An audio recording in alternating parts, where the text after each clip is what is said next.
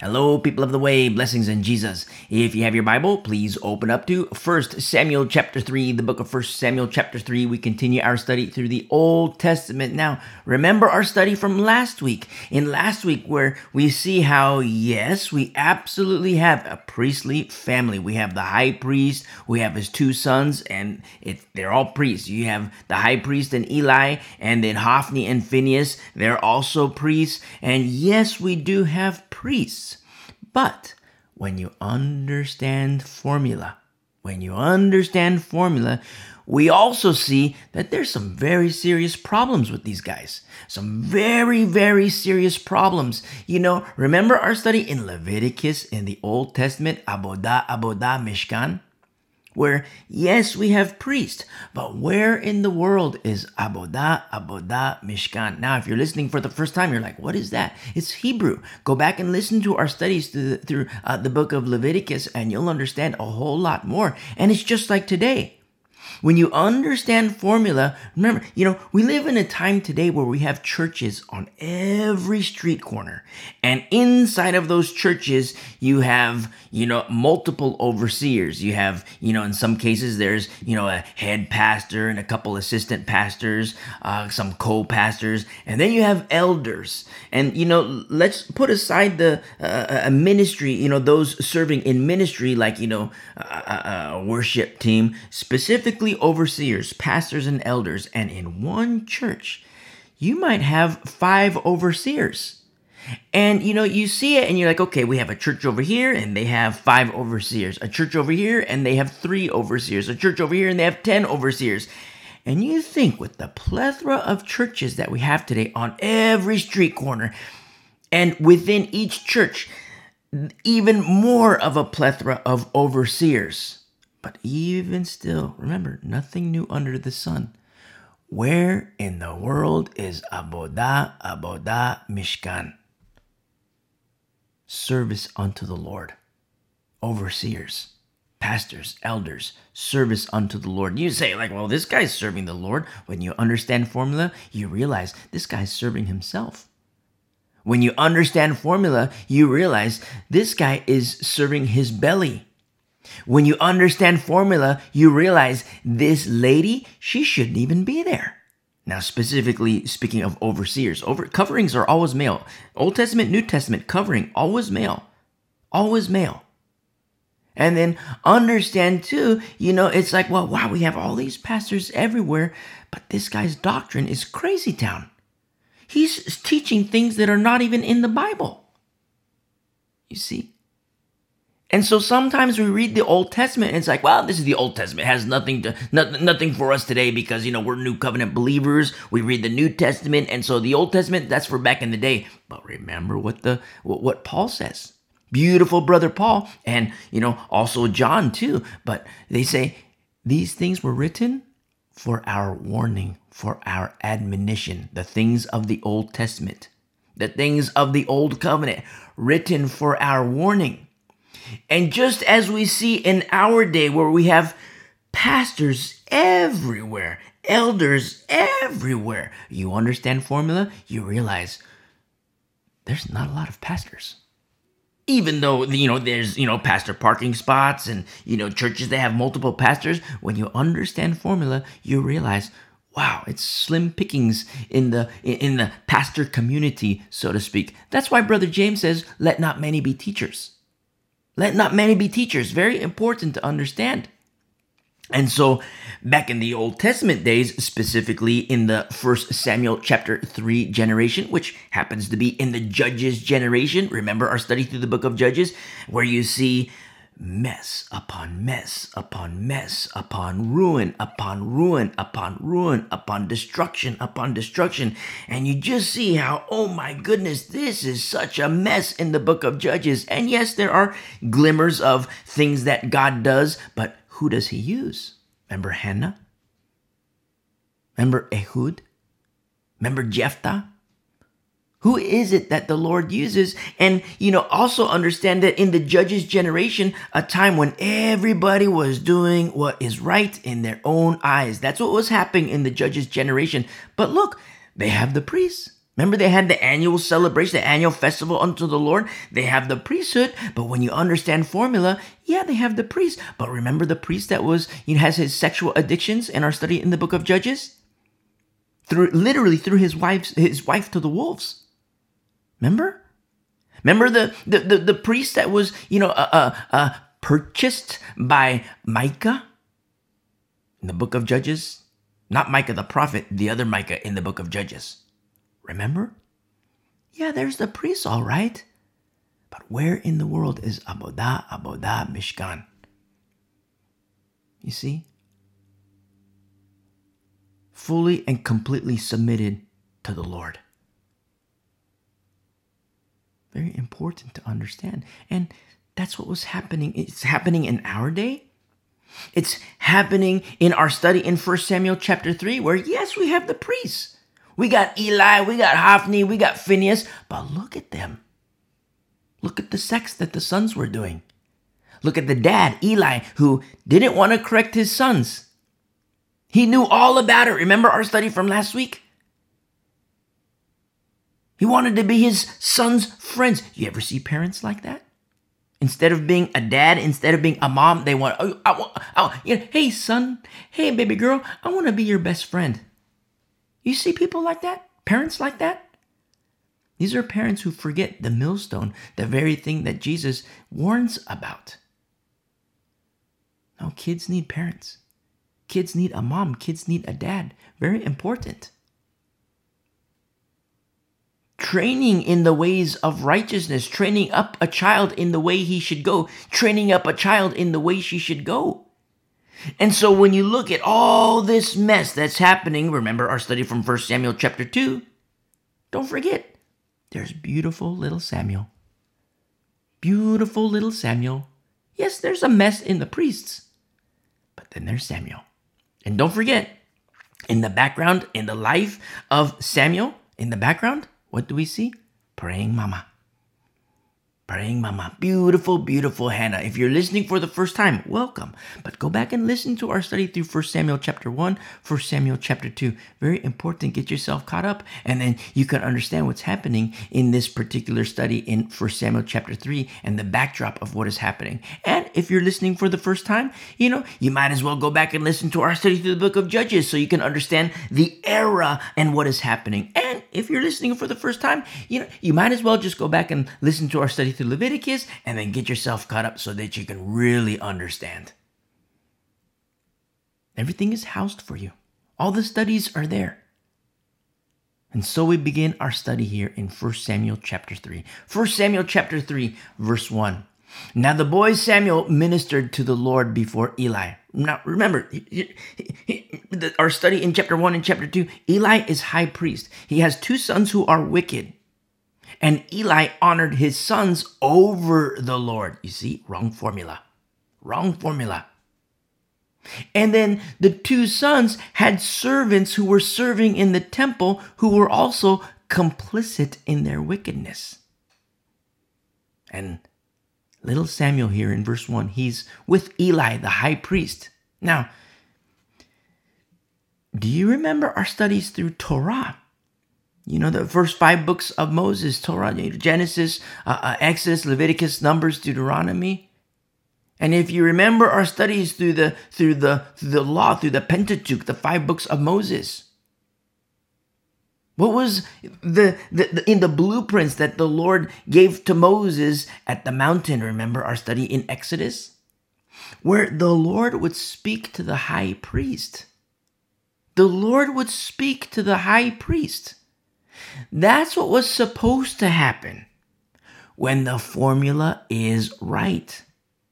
Those are the things that the Lord put in motion many, many moons ago, even in the era of Eli, that the Lord would speak to the high priest, and then the high priest would come out and say, Thus saith the Lord to the people. That's what was put in place.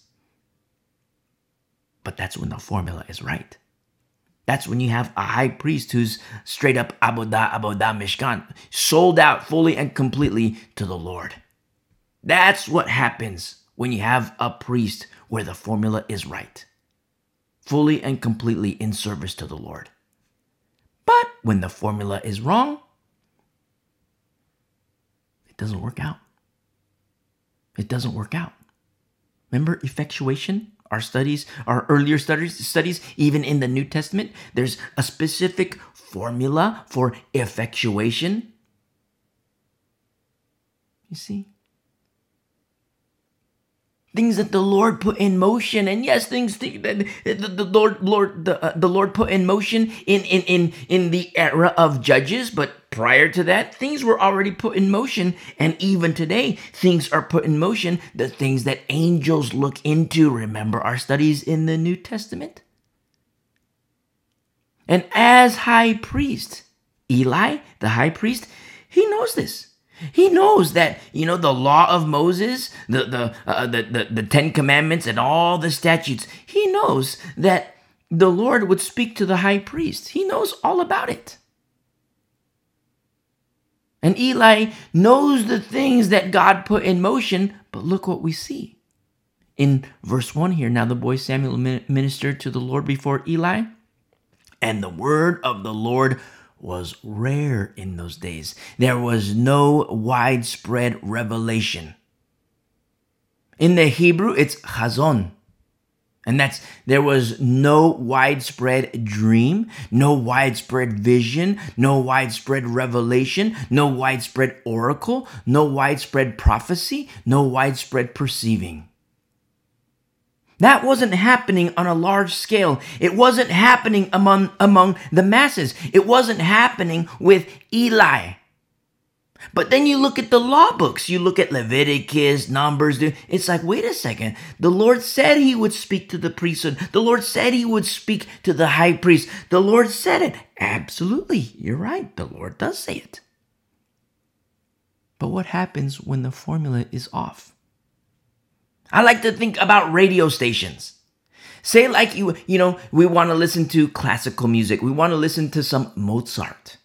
And say Mozart is on um I'm just going to pick out a number. I mean, depending on where you live, I don't know what radio station this is, but I'm just going to pick out a number. Say the Mozart station is on 105.5. 105.5. Listen to Mozart, you know, all day, every day, 105.5. Now, we're in a city where Mozart is on 105.5. So the radio station, the, the, on the on the radio dial, there exists this the station Mozart 105.5. But if the dial is at 92.8, you're not going to get Mozart. You see? If the dial is at 101.2, you're not going to get Mozart. We got to be at 105.5 in order to get Mozart. And we use that example in explaining frequency with the Lord. There's a holy frequency. You and me, we have to align with what the Word of God says in order just like you know in, in order to listen to Mozart the radio dial is there that cars have their radios and we're in a city where 105.5 is mozart and we want to listen to the mozart station. And so we got to be on 105.5 but if we're at 91 if we're at 92 if we're at 98 if we're at 103 it's not happening. We're not going to hear mozart. We got to be at 105.5 if we're at 105. Two, we might hear a little Mozart, but it's going to be scratchy. We want the full clarity, HD sound. We want the full clarity of Mozart. So you and me, we gotta be on 105.5. Not scratchy, not, well, I think that's how it sounds. Not 105.2, where, you know, we can kind of make things out, but it's scratchy. No, we want full clarity. So we gotta be at 105.5. But it's the same with the Lord. You and me, we have to align to what the Word of God says, understanding covenants. This is where people get tricked sometimes because they read the Old Testament and they say, wow, you know, this is pleasing to the Lord, so therefore I'm going to do this.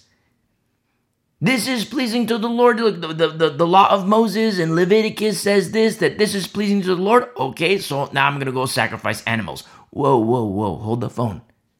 We are a people of the new covenant. We are a people of the new covenant. If you are part of the Hebrew roots movement. Number one, I love you. Number two, you're in the wrong. Number three, repent and get right with the Lord. You say, wait a second. How dare you say that? I'm Hebrew roots, so I'm going to stone you for saying that. Hold the phone. Go back and listen to our study through uh, uh, uh, Galatians, listen to our study through Hebrews, and then listen to our study through Leviticus, and then, you know, go back and listen to our study through Hebrews. In that order, you'll understand a whole lot more. So I love you, but if you're in the Hebrew roots movement, you're wrong. And so a lot of times people they they they read the Old Testament and they say, "Wow, this is pleasing to the Lord, so now I'm going to start sacrificing animals." No, no, no, no. Remember the changing of the law? Remember? The law is holy, yes, but there is greater glory in the fulfillment of the law. So we understand that the Lord says yes, that the Lord would speak to the high priest. The Lord would speak to the high priest and through the high priest, where the high priest would receive from the Lord, and then the high priest would go and say to the people, Thus saith the Lord.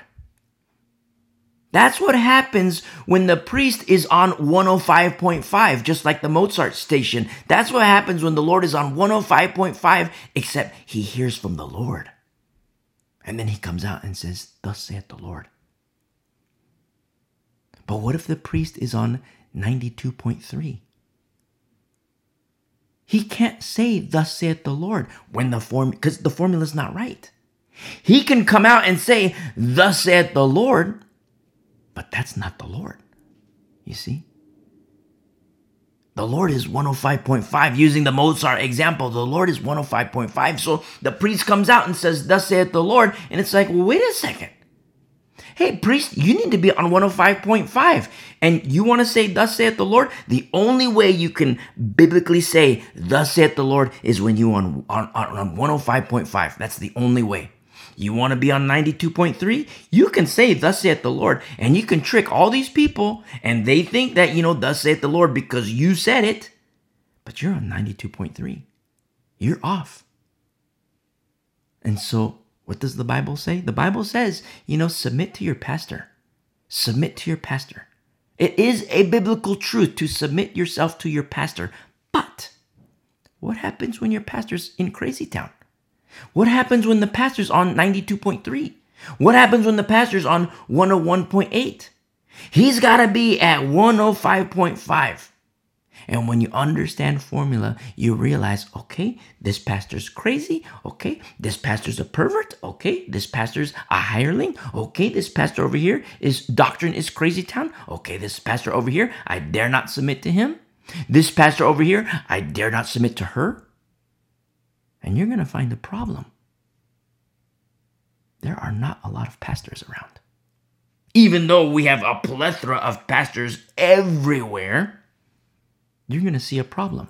When you understand formula, you're going to realize, oh my goodness, oh my goodness. Yeah, we got churches everywhere. Yeah, we got pastors everywhere. But they're wrong. They're not on 105.5. And so people, as a result, they've come up with these conclusions. Okay, well, maybe God's not speaking anymore. He doesn't do that anymore. That was for 2,000 years ago. Dreams, visions, that was for 2,000 years ago. It's not for today. Prophecy, oh, that was for 2,000 years ago. That was for another dispensation. It's not for today. The problem is that nobody is on 105.5. Remember, the Lord never changes. People always say, oh, you know what? That was for, you know, the, the, the moving of the Holy Spirit, the gifting of the Holy Spirit, the power of the Holy Spirit, and what he does. What we see in the book of Acts, that was for 2,000 years ago. It's not for today. And you have pastors today who say that. And then you ask them why. Why, Pastor, do you say that that, that was for 2,000 years ago? Well, it's because we don't see it today. Therefore, it was for 2,000 years ago because it was seen in the book of Acts. They're fools. They're fools, straight up fools. You know why? Because there is no expiration date on the power and the moving and the gifting of the Holy Spirit. No expiration date. Biblically speaking, Now, there is an expiration date on individuals. That happens when they quench the spirit and extinguish the, the spirit. Something the Bible says, don't you dare do that. You see? And this happens largely with Calvinists and Reformed theology people and mainline Presbyterianism. Oh, you know, we don't see the, the, the, gifts of the Spirit like we see in the book of Acts. Therefore, God is done with that. That was another dispensation. They're wrong. Big time. They're way wrong. Now, the Lord might not be doing that with them, but that doesn't mean the Lord is done doing that. You see? You and me, we have to be on the right frequency. We have to understand what the Word of God teaches. That's why Brother James says, Let not many be teachers. Let not many be teachers. Very important to understand because we, we're living in a time where there's churches everywhere, there's pastors everywhere. And you would think, just based on the title pastor, just based on the number of pastors there are, you would think that the events of the last days is impossible. Just based on all the pastors we see, you, you would think that the everything we read about in you know the prophetic books and the book of revelation prophecies in daniel prophecies in ezekiel you would think all these prophecies of the last days it's impossible because with all these churches with all these pastors with all these elders with all these ministry groups and eh, eh, ministry uh, uh, uh, uh ngos you would think wow this Tribulation can't come because we have all these churches everywhere. Tribulation can't come because we have all these pastors everywhere. But don't forget what Brother Peter prophesies about. He tells us, revealed to him by the Holy Spirit, that judgment begins in the church. Remember? Go back and listen to our study through Peter's letters. Very important to understand. And so we see here in First Samuel chapter 3. And we see that in verse 1, the, the word of the Lord was rare in those days. There was no widespread revelation. There was no widespread revelation. You see? But the Lord said he would speak, one might say. The Lord said he would speak. The Lord said that he does speak. Absolutely. Absolutely But there's a special frequency. When you understand formula, you also understand that there's a special special frequency for those that have ears to hear. For those that have ears to hear, very special frequency. Those who are who are at the 105.5 in the Mozart example. Very special people. And I'm not talking about pastors. I'm not talking about overseers. A very special people who are on 105.5. Just like, look at our study in 1 Samuel chapter 1, chapter 2, and here we are in chapter 3.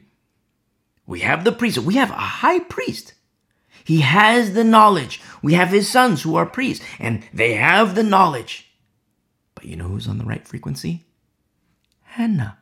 Beautiful, beautiful Hannah the frequency with her, she's like per- like HD quality, super duper duper HD. I don't know what that's called, but super duper HD. She has full clarity. She's aligned herself with the Word of God.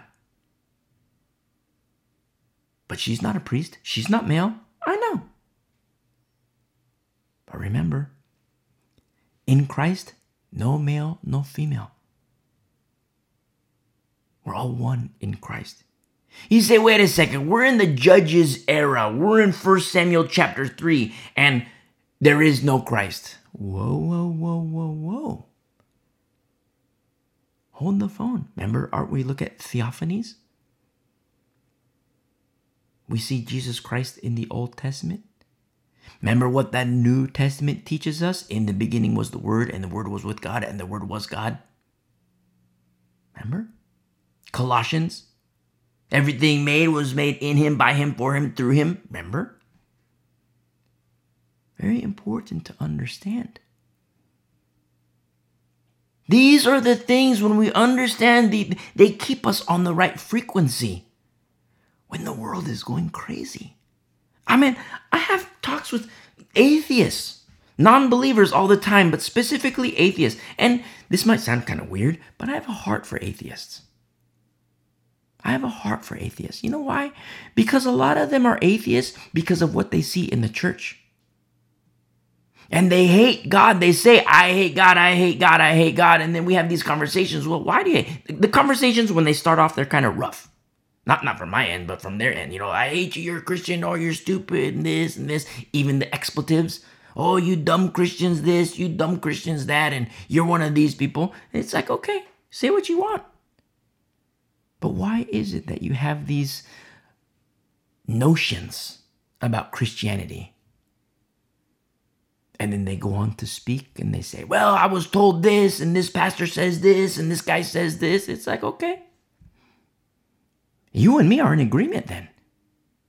You and me are in agreement because that pastor who said that, number one, his doctrine is wrong. Number two, he has no business at the pulpit. Number three, he didn't heed the, the, the word of God in saying, let not many be teachers because he presumes to be teachers, but he a teacher, but he has no business. And you're accepting that pastor's word as the word of God, and the pastor is wrong. So you and me, you have a problem with that guy? Hey, I have a problem with him too. And the Lord will judge him. I mean, if he, hopefully he'll repent, but that's between him and the Lord but the Lord will judge him. And so you have a problem with Christians, you have a problem with God, you have a problem with Jesus. When really, your problem is with the false teacher. Really, your problem is with the leaven. And to speak to the atheist and be like, hey, look, I got the same issue too. I'm, in the same boat. I think that too. This guy, he's wrong. This doctrine, that's wrong. What they say and what they teach about this subject and that subject and this subject, hey, they're wrong. The formula is way off.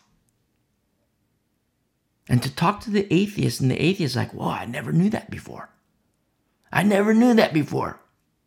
And then to boil it down even further and say, okay, you never knew that before. Now you know. And now you know that your problem is with this guy, with that sect, with these people. And hey, I'm on board. I have the problem, same problem with them. But that leaves one other aspect of the equation. You told me, speaking to the atheist, you told me that you hated God because of what these people said. You told me you hated God because of what this guy did. And now it's been established that those are in the wrong. That guy is in the wrong, and these people are in the wrong. They're wrong. Their doctrine is off base. And now that leaves the Lord. And now that we've established that your problem is with these people, that still leaves a gap between you and the Lord, you and God, you and the Most High. It still leaves a gap, my beautiful atheist friend. It still leaves a gap between you and the living God. And that gap, that gap can be a gap no more. And that only happens through Jesus Christ, his only begotten Son. If you are atheist, if you are a non believer, and you're starting to realize, like, oh my goodness, oh my goodness, this guy has a point. Yeah, I have a problem with God. Yeah, I have a problem with Jesus. Yeah, I have a problem with Christians. Yeah, I have a problem with pastors. But to come to the realization that what I thought about God was way off base. What I thought about Jesus was way off base. And yes, I, way off base. And I have a problem with these people. Yes, absolutely. But you're coming to the realization that I shouldn't blame God for that. I shouldn't blame Jesus for that. And if that's you, you know what's happening? The gears of faith are starting to turn. maybe slowly.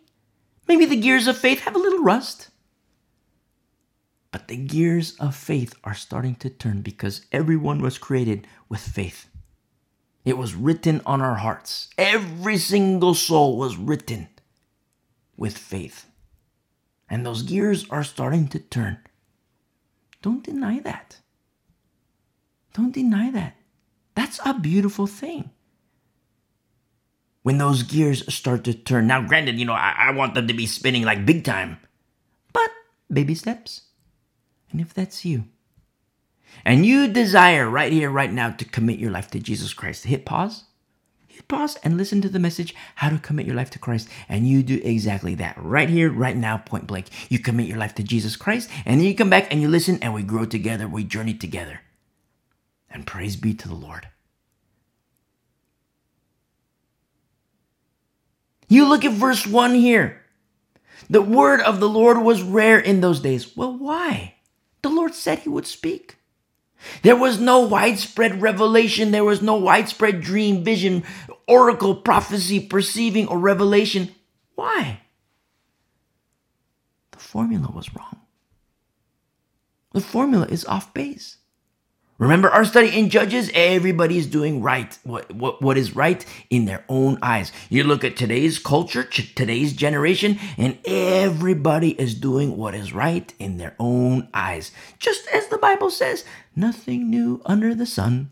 We've been here before. As a people, as humanity, we've been here before. Nothing new under the sun. You see? Very special formula. And as those gears of faith start to turn, now you might already be a believer and then, you know, the gears of faith are turning, but now they can turn even faster. But if the gears of faith have never turned and they're starting to turn and you freshly committed your life to Jesus Christ, today's day one as a new believer in Jesus Christ, you might not understand the fullness of formula, but that comes in time. That will happen in time as you and me journey together and we grow together and we mature in Christ together. Now, if, if you are a new listener, just or if you are a new believer, if you committed your life, or if you're, you know, if you're you you're a baby Christian, nothing wrong with being a baby. Babies are beautiful. The problem is when people stay babies. That's not good. Arrested Development. But if that's you, go back and listen to our study through First Corinthians chapter 1 and then listen to all those studies through, through the New Testament, starting at First Corinthians chapter 1. It will help you grow, it will help you mature in Christ. You look at passages in scripture where the Lord says that he speaks. The Lord says that he would speak. But then you look at verse 1 why isn't he speaking? Why is it that the word of the Lord is rare? Why is it that there's no widespread dream, vision, revelation, oracle, prophecy, or perceiving? Why is that? You see? We have a priesthood after all. We have the, the Levites, we have the Kohanim. We absolutely do. But there's a problem. Look at them. Look at them. Remember Judges? Priests given over to idols and sex. And here we are in First Samuel, and we see priests who do not know the Lord? A high priest who honors his sons more than the Lord? They're on the wrong frequency. Wrong frequency, wrong formula. And thus, there was no widespread revelation. You see? And it's same today, nothing new under the sun. No widespread revelation. But, but, look at verse 2. And it came to pass at that time while Eli was lying down in his place, and when his eyes had begun to grow so dim that he could not see. Now, Hebrews here, in, in, the Hebrews, you know, it's growing dim, which includes through a feebleness. So Eli is very likely, most likely, an old man. And in this, you also see God's mercy. You also see the mercy of God. Why?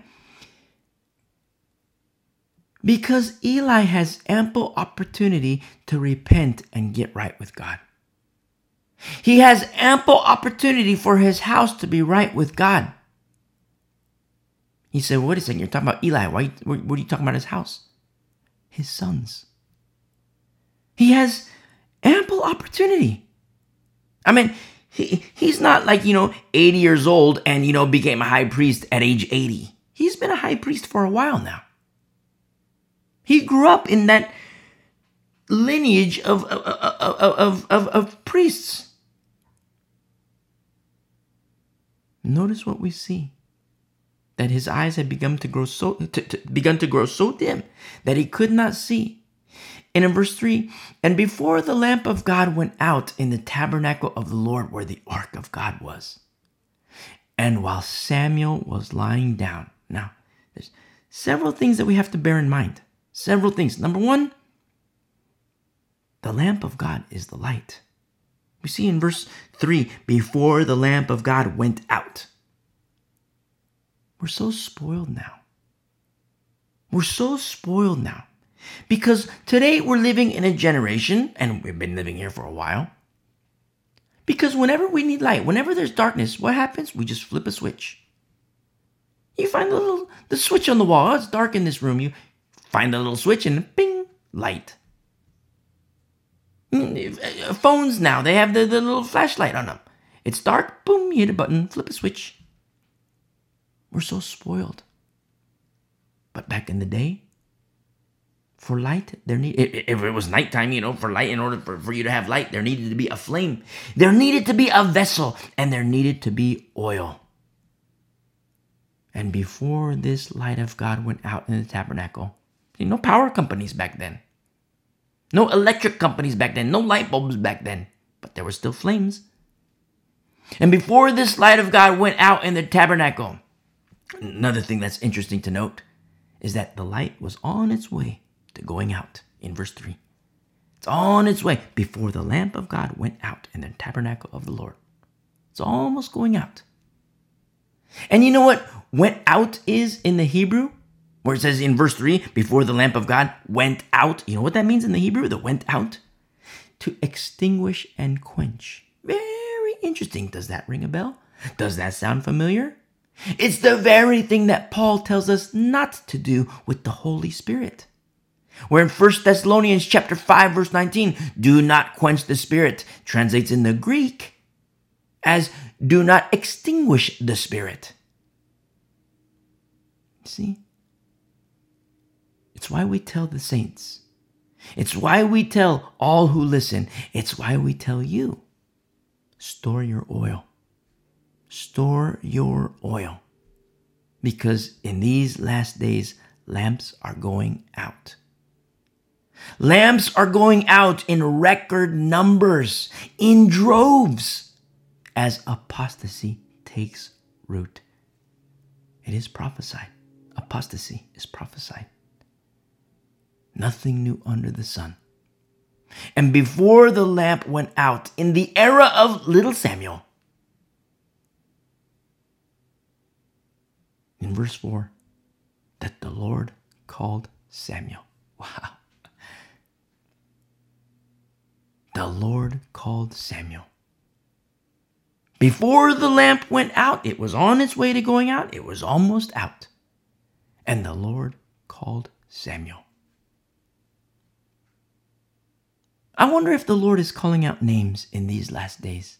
I wonder if the Lord is calling out your name in these last days. I wonder, I wonder, I wonder. Look what happens here in verse 4 that the Lord called Samuel, and he answered, Here I am. Here I am. Now, something to understand here Samuel, he didn't quite understand what was happening at this particular moment in time, there's a youthfulness to Samuel. Certain things aren't fully understood. And so the Lord calls to Samuel. Samuel says, Here I am. And in verse 5, so he ran to Eli and said, Here I am, for you called me. For you called me, here I am. Little Samuel heard the voice and he ran to Eli. He thought it was Eli who called him. You know what I love so much about this? There's such an innocence to Samuel that we see. Such a beautiful innocence. Even with, with the stuff that he doesn't yet know or understand, there's such a beautiful innocence. This is what something, if, you if you've been walking with us for a while, you remember our study in Romans. Remember the rugby match in our study in Romans? Because sometimes you come across, across Christians, believers, and they get on a high horse. I think, oh, you know, I'm I'm the learned one. I I know my Bible like the back of my hand. I went to Bible college. I know this, I know that, and you're just a little baby and you don't understand anything. Now, it might be true. It might be true that a Christian, that maybe even you, it might it might be true that you are a baby Christian and you don't have, you know, this certain levels of understanding. It might be true. But no one in the faith should look down upon that. You see, remember the rugby match. If you're listening for the first time, go and listen to our study through the book of Romans. Remember the rugby match. No one should look down on that. Babies are beautiful. Babies are absolutely beautiful. The problem is when babies stay babies. When a Christian is a baby believer and three years later they're still a baby believer, they still don't have the, the they, they, they haven't moved on from milk. That's the problem. Because then you get into leaven territory, and a little leaven leavens the bunch. And then you have to separate from the leaven. But that doesn't mean babies are bad. It means the leaven is bad. Babies are beautiful. You see? And we see such a beautiful innocence among baby believers. And when I say baby believers, I'm not talking about, you know, babies with the, you know, the goo goo gaga. I'm talking about babies like you might be 30 years old. You might be 40 years old and you're a brand new believer in Jesus Christ and you're a baby in the faith. If you're like 25, 35, 45, 55, you might be 85 and you came to Christ today. You're a baby believer. There's nothing wrong with being a baby believer, just don't stay there. You see? We grow and we mature. And we matriculate. It's like, you know, you and me, we enroll in kindergarten. And five years later, we're still in kindergarten. That's not good. But you and me, we enroll in kindergarten, and it's so beautiful because we're kindergartners and we got, and then after kindergarten, you know, first grade, second, third, fourth, fifth, you know, five years later, boom, we're in sixth grade. You know, a couple more years later, we're in high school, junior high, high school, and then, you know, even more years later, and we're in university. Higher learning. But to be in kindergarten and then 10 years later to still be in kindergarten, not good. But kindergartners are beautiful. And there's this innocence that we see to Samuel. There's such an innocence to what we see in new believers, to the babies in Christ, and praise be to the Lord. Things that maybe you you don't understand. You just came to Christ, say right here, right now. And say you came to Christ right here, right now, and there's a lot of things you don't understand, but in the course of time you will. I mean, you ask a kindergartner to do, you know, what's 5 plus 5 plus 5 plus 5 plus 5 and you know they're to throw play-doh at you. But then you ask you know a high schooler what's 5 plus 5 plus 5 plus 5 and boom they'll give you the answer. Because they know. And so learning and understanding scripture knowledge which is a gift of the spirit that's going to come with time and yet, among the babies, there's such a beautiful innocence. And that's what I love so much about who the Lord chooses, chooses and uses. Because little Samuel, he doesn't have the, you know, the degree in theology. He doesn't go to seminary. You see, and it's quite possible the same with you. You're a brand new believer in Christ? Or maybe you've been a believer for two years. Maybe you've been a believer for 10 years. And you're realizing right now that, oh my goodness, I'm a baby. Oh my goodness, I don't know these deep things of Scripture. Number one, if that's you, if you're a baby and you've been a Christian for 10 years, there's several reasons for that. Number one, of course, yourself. But then number two, the pastor. Who's your pastor? Who is it? The Bible says you need to submit to your pastor. Who is it that you're submitting to? You have pastors today who are so afraid to speak truth. Why? Because they get set in their lifestyles. They can afford their mortgage, they can afford their rent, they can afford their car payment. And if they say anything that's gonna hurt somebody's little feelers, that person's gonna leave, no longer tithe. So the pastor says, "You know what? I'm I, I won't dare speak about prophecy. I won't dare speak about certain books, or I'll just gloss over certain books, or We'll study from King James, we'll study from New King James, but when it comes to this heavy stuff, we're to study from the message because whoa, this is to hurt the people so much and they're to leave and I'm not I, I, I, won't be able to afford my mortgage, I won't be able to afford my rent, I won't be able to pay for the, the, the car payment. You know what those people are called? Hirelings. Hirelings. They don't serve the Lord. They serve their wallet. They serve their belly. And they will be judged. And so you might be a Christian for maybe 10 years, 20 years, and you're just now realizing, oh my goodness, this guy has a point. Oh my goodness, I'm a baby. Now, several things to happen. Jump ship. Number one, jump ship. Do not submit to that pastor. The guy you call pastor, you say, well, he's not he's not a guy, he's female. Well, there you go. Another problem. But do not submit to who you call pastor because they taught you wrong. See? And the next thing that needs to happen welcome aboard. Welcome aboard. And you need to repent as well. And I don't mean repent like, you know, hey, I'm going to beat you up, so you have to repent. No, it's just a matter of, hey, let's be clean before the Lord. Let's, you and me, let us both be clean before the Lord. Let us both be pure before the Lord. You see, welcome aboard. Let us be right with the Lord. Let us have purity of mind, purity of heart, purity of soul. Let us be clean before the Lord. Let us be a sweet aroma unto the Lord. And then we learn together. We journey together. We walk together.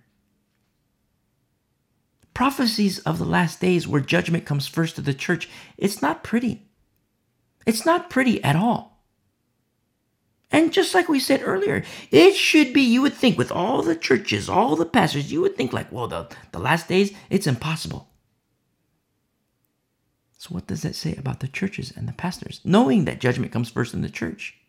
There's a whole lot of mess in the church today, just like in the era of Judges. A whole lot of mess, a whole lot of ruin, a whole lot of destruction, nothing new under the sun. And with little Samuel, little Samuel might be just like you. You don't need the degree in theology. In fact, the seminary, the theology degrees, those are very often very often nothing but full of poison. Seminary school. Things are, that are being taught in theology school. You know, you always see on the news, you know, you know, you hear on radio stations, they're talking about woke culture. Hey, this guy's going woke. Hey, this lady's going, university is going woke. And you think, okay, that's that's for the worldly university. No, no, no, no. It's happening in seminaries too. It's happening in theology schools. It's happening in Bible colleges. And people say, oh, it's the woke agenda, the woke agenda, the woke agenda. You know what I call it? The spirit of Antichrist. Lying wonders. Spirit of Antichrist. It's all in preparation for the revealing of the Antichrist when Satan finds his host. And the only ones who can identify that individual are Christians, and not run of the mill Christians. the remnant. Those are the only ones. And so you have these theology schools. People say, oh, well, they're going to this theology school, this seminary, they're going woke, this Bible college, they're going woke. This spirit of Antichrist. That's what it is. We're living in the last days. Very important. I know a certain fellow a certain individual, a certain fellow, he enrolled in seminary school. And the day of orientation, the Lord took his sight away and gave him a vision. It was about teaching the Bible and learning from no place else but the Bible. Very important. And with this certain fellow, his eyesight returned and he disenrolled from seminary. And then he began his studies through the Bible. Pretty neat guy. I think you'd like him. And I only say this as encouragement to my young brothers and sisters in Christ because a lot of times we place so much clout on pastors and ministry leaders and teachers. And don't get me wrong, these are very, very necessary, very, very important, very important. But just like the Old Testament, just like the New Testament, and still today, the formula the formula, formula, formula. It must be right. Look at Eli. Eli, the high priest in the first Samuel era. Look at Hophni. Look at Phinehas. They have the education, they have the training, they have the knowledge. But look at them. Look at them. Because of knowledge, because of knowledge, they are without excuse. Without excuse. That's heavy. That's why, you know, you read passages in scripture when there's a squandering of the word or a quenching of the spirit or an extinguishing of the spirit. The Bible says it would have been it would have been better for that person not to have known. Because sometimes you read it, you know, if, if you're like a baby Christian and it's like, wow, it's better not to have known the Bible. It's better not to have known uh, uh, uh, uh, salvation. It's better not to have known God. It's better not to have known Jesus. And when you're a baby believer, it's like, wow, that sounds kind of heavy. It's better not to. And this is where the Calvinists go to town because they say, well, okay, that, that's because that individual is predestined for hell. They're wrong, way wrong. The Calvinist, the Reformed, and the mainline Presbyterian, Once a person knows, once a person knows truth, they are without excuse. They are without excuse. And that's why the Bible says it would have been better not to know, not to have known the way of truth. Because once a person knows, they're without excuse. Very important to understand. So, for my young brothers and sisters in Christ, let no one despise your youth. If you're a baby Christian, if you've been a Christian for 10 years and you're realizing, oh my goodness, I'm a baby, this guy has a point. Listen, repent, let's get you cleaned up. Jump ship and welcome aboard. It's beautiful to be a baby Christian. It's beautiful to be youthful in Christ, but we don't stay babies. We don't stay youthful. We move on to perfection. We move on to maturity in Christ. It's just like kindergarten. You and me enroll in kindergarten. Five years later, we're, we shouldn't be in kindergarten. But you look at the church. People come to church and they have the spiritual kindergarten. Five years later, they're still in kindergarten. Ten years later, still in kindergarten. Twenty years later, still in kindergarten. And that's not good for the Christian. But from my perspective, I look at the pastor. Who is this guy? Who is this guy at the pulpit who isn't training God's people? Who isn't equipping and teaching God's people? Who is that guy? Because sometimes the pastor has baby Christians because he himself is a baby and he's playing the part. He likes the accolades. He wants the the, the the fame. Oh, look at me, I'm a pastor. Oh, look at me, I'm a pastor. I'm a ministry leader. Oh, look at me, I'm so awesome. Look at all the followers I have on social media. Look at all the likes I get. Oh, they take their selfies. Oh, look at me, I'm praying. Oh, look at me, I'm reading my Bible. Oh, look at me, I'm handing this guy a twenty dollar bill. I'm handing this guy a hundred dollar bill. Look at me, they take their selfie. Hmm, their glory is among the dead.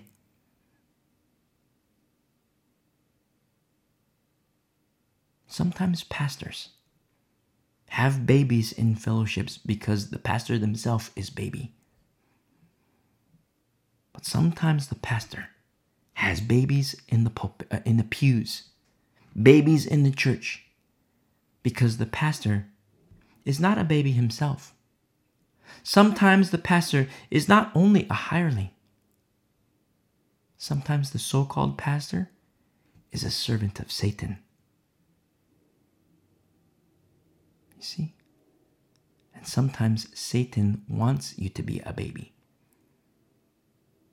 Specifically designed. Because if I were to tell you, hey, I mean, not to get graphic, but if I were to tell you, hey, you're going to have a cage fight in six months. Yeah, you're going to go in the octagon. In six months from now, you're going to go in the octagon. And you're like, okay, you're like, number one, who is it? Who's my opponent? It would be one thing if I say it's this guy, he's, you know, seven feet tall. His arms are the size of a tree trunk, and he can just flick his pinky, and you're gonna fly out of, you know, you're just, you know, launching out of the octagon, and you're toast. And that would be kind of scary. But if I say, hey, you know, you have a cage fight in six months, you would think like, of, okay, I gotta train up for this, gotta work out, you know, and get some muscle and do all these things. But then you say, okay, who's the opponent? And I say it's this this little one one year old, you know, can't even talk, you know, little goo goo gaga. This little one year old. And I don't want to get graphic, but that's that's that's easy, you know. You just you don't even have to like like make them tap out. You just kind of like like lay on them, and you know, and boom, you won the you know you won. And that's what Satan wants to do with Christians. He wants babies. You know why? Because he can make a mockery out of Christians when they're babies. I mean, look at the church today. You ever watch the news? And you see, like, wow, you know, this this this pastor has been arrested because he molested kids. This pastor has been uh, arrested because you know he's going to prison because of extortion. You look at Hillsong. You look at Hillsong with the, you know, with, with the eh, what's being revealed in the news. Just you know, go to the, the the internet, type in, you know, Hillsong in the news, and boom, you'll see it. You see, Satan likes making a mockery. And he does that big time with baby Christians. He doesn't like Christians who mature. You see, I mean, you look at the book of Acts and people say, like, oh, look, I want, I want to be in a church like the book of Acts. I want to be in a church like the book of Acts. And you see, like, wow, there's some major things happening in the book of Acts. And wow, it's a powerful church because, you know, they're, they're on the, you know, 105.5. They're on the right frequency and beautiful things are happening. The moving of the Spirit, the gifts of the Spirit, and, you know, all these, the, the, the gifts of the Spirit. Beautiful, beautiful, beautiful. But there's some major attacks happening major, major attacks.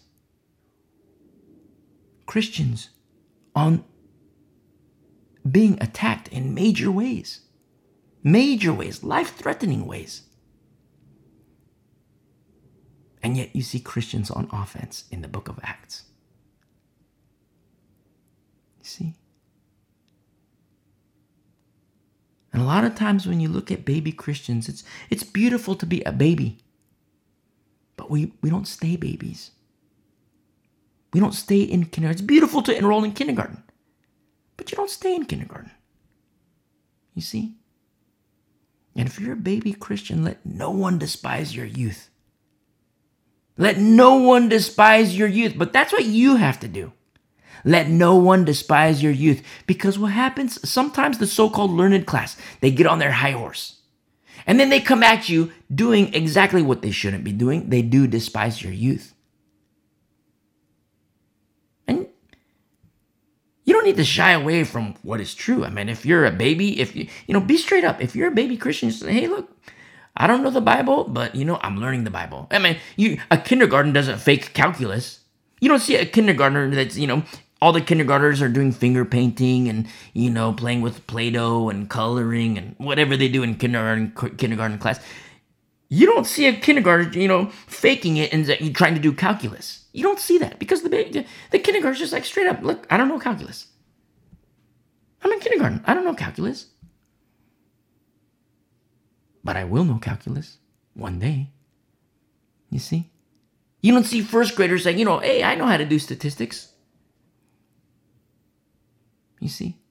Or second graders saying, "Hey, I, I know, I, I, know uh, uh, uh, uh, algebra." You don't see that. But then you look at college kids, eh, algebra, piece of cake. You see? And if you're a baby in Christ, be straight up. Hey, look, I'm a baby in Christ. I don't know the depths of scripture like this guy. I don't know the depths of scripture like this lady. But I will. You see? Just like kindergarten, you know, hey, I don't know calculus. I don't know trigonometry. I don't know algebra. I don't even know addition. You're, you're, you're in preschool. I don't even know how to do one plus one. I've heard of it. But in the course of time, I'm not only gonna know one plus one, I'm gonna know like you ever see like the complex math problems where it's just like a you know, you see a big chalkboard, you know, and it's like the, the whole math, one math problem is like on the front side of the chalkboard, and then you flip the chalkboard, and it's the continuation of the math problem. A kindergartner can't do that. But in the course of time, the kindergartner can do that. Former kindergartner can do that. Why? Because he or she has moved on to perfection. Sometimes you'll have the learned class, the so called learned class. And they'll come at you despising your youth. That's what they do. But be straight up. Hey, listen, I'm, yeah, I'm a baby Christian. What of it? And if you're a baby in Christ, be straight up. You're a baby in Christ. And that's beautiful. It's the problem is when babies stay babies. Don't do that. And so the so called learned ones, they do despise your youth. Don't let them. Have contentment in Christ and with Christ.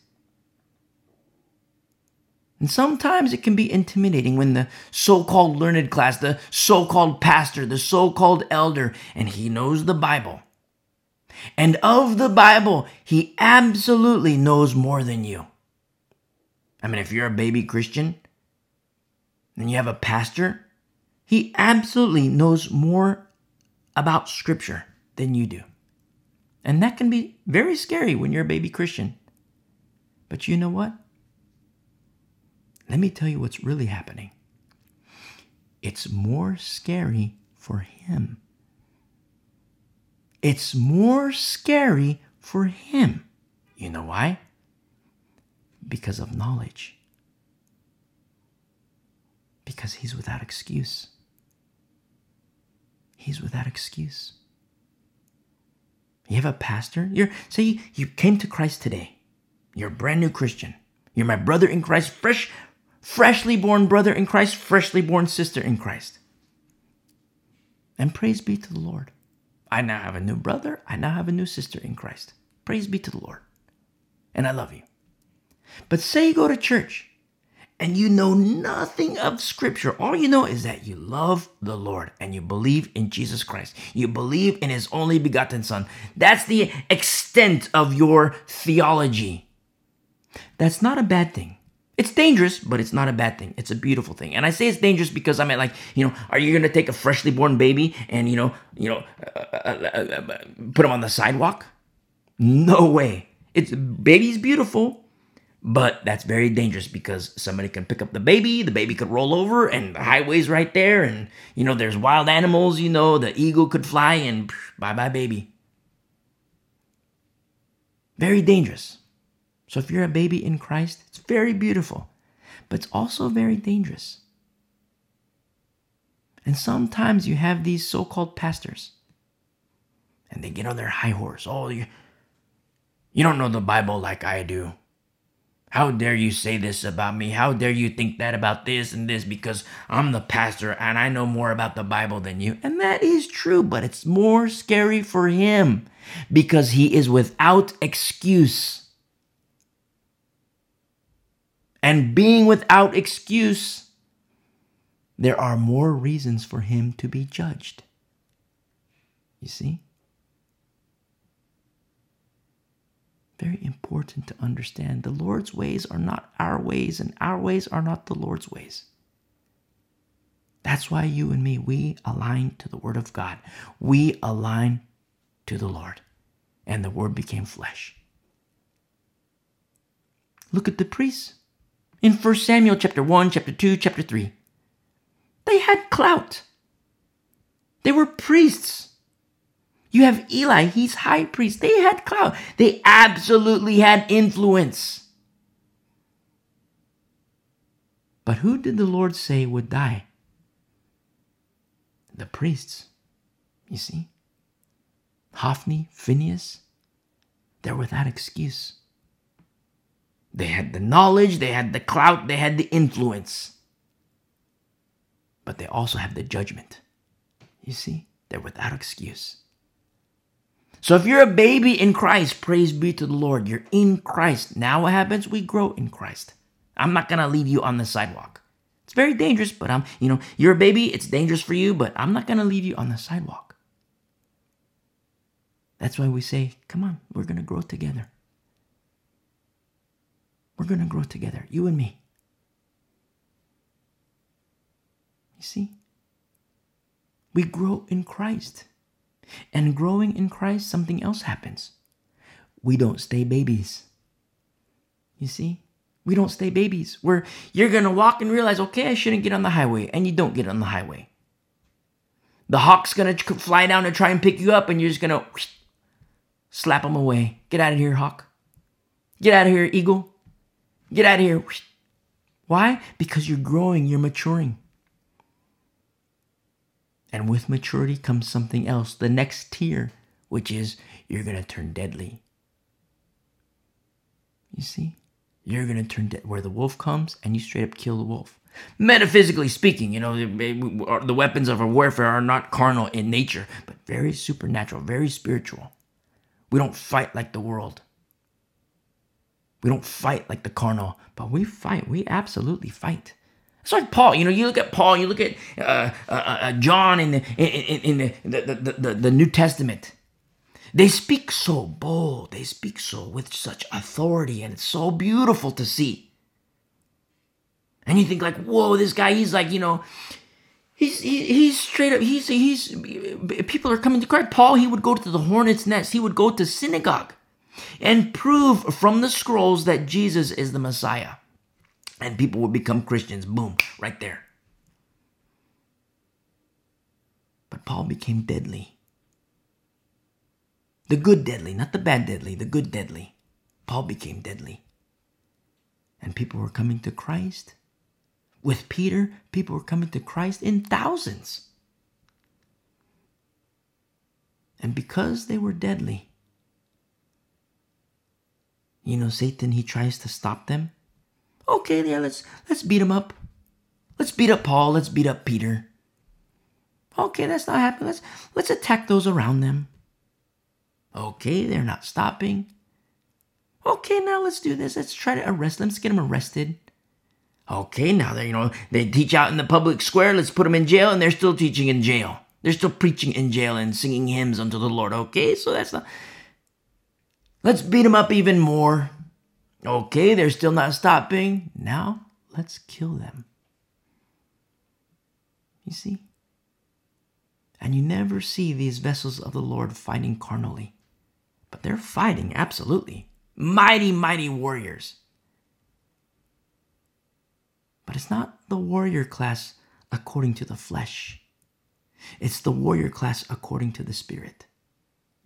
And that's what happens with every every believer when they grow in Christ and mature in Christ. You see? And so Eli, the high priest, who absolutely has a knowledge base, he speaks to Samuel. And this is what he says, in, still in verse 5. And he said, I did not call, lie down again. And he went and lied down again. So Eli, the high priest, he pretty much dismisses little Samuel. He just dismisses it. Hey, Samuel, you say you come to me and says, you know, you called, here I am. Hey, that was I didn't call. Go back to sleep. Lie down again. And Samuel goes, lies down again. Eli the high priest, just, hey, get out of here. Remember Eli the high priest in chapter 1, remember our studies in chapter 1, where he thought Hannah was drunk? She's praying and he thinks she's drunk. See, this priest, he's, he's not on 105.5. There's something wrong with this so called priest. His ability to perceive is off. See, no widespread revelation, just like we see in, we start in here verse 1. No widespread revelation, verse 1 and 2, no widespread revelation. Is it that the Lord didn't want to speak? Did the Lord just stop speaking point blank? Who is it that has ears? You see? But the Lord said he would speak to the high priest. The Lord says the high priest has understanding. Yeah, that's what the Bible says. That's what that's what the law says. But when the formula's off, Eli's in the wrong. You see? Eli's not on the right frequency. Instead of being on 105.5, Eli's on 92.3. He can come out and say, Thus saith the Lord. He can come out and say it. Thus saith the Lord. And even a whole bunch of people might follow him. Thus saith the Lord. And say, Oh, the high priest has spoken. Therefore, we're going to do exactly like he says. And people do that. But when you know formula, when you know what he needs to be on 105.5, but this guy is on Crazy Town 92.3, you know, you know, he can say, Thus saith the Lord, all he wants. He could be among the learned class all he wants, and all he's doing is sowing seeds of judgment to himself. Why? Because he's not on 105.5, because you understand formula. You know who understands formula? The remnant. The remnant. You see? Just like Chloe in Corinth. You see? In verse 6, then the Lord called yet again Samuel. So Samuel arose and went to Eli and he said, Here I am, for you called me. He answered, I did not call. I did not call my son. Lie down again. In verse 7, now Samuel did not yet know the Lord, nor was the word of the Lord yet revealed to him. Now, something to understand here Samuel didn't yet know the Lord. In the Hebrew translates as Samuel didn't yet self know or self understand the Lord. And we'll explain this by example. And let's segment our lives, you know, in this example. Let's segment our lives. Let's say you and me, you and me. Let's say we're non believers. We're non believers, and then we become believers. And we become believers, we also understand that we're baby believers. And then say we have a good teacher. Say we have a good pastor, he's full package. And say that this pastor who's full package and the good deadly, say he teaches us in the ways of righteousness. And then we become adolescent believers, and then mature believers, and then we become deadly, the good deadly. Now, in this example where we have these segments in our lives as believers where you know we you know when we were baby believers we knew of the lord and we responded to his goodness and we become believers but there's still much to understand it's like you know when you're in kindergarten you don't know calculus because you're in kindergarten but in the course of time you're going to know calculus you're going to know arithmetic. You're going to know multiplication, multiplication. You're going to know how to spell. You're going to know the, the ABCs.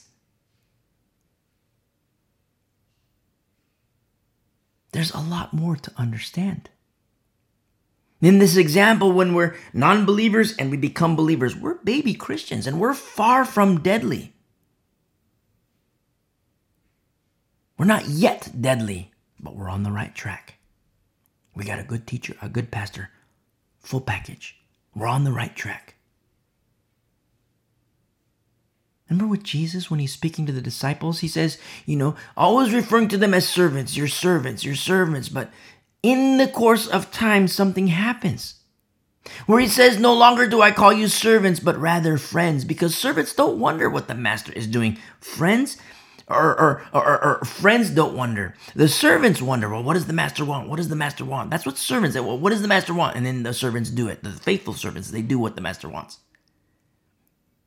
But friends of the master, they don't wonder because they just know. And we like to give our example, like, you know, say you and me are servants in the master's home. You know, this is in Old Testament days. We're servants in the master's home, and it's day one of our servitude unto him. So we're servants. I don't know how he takes his eggs.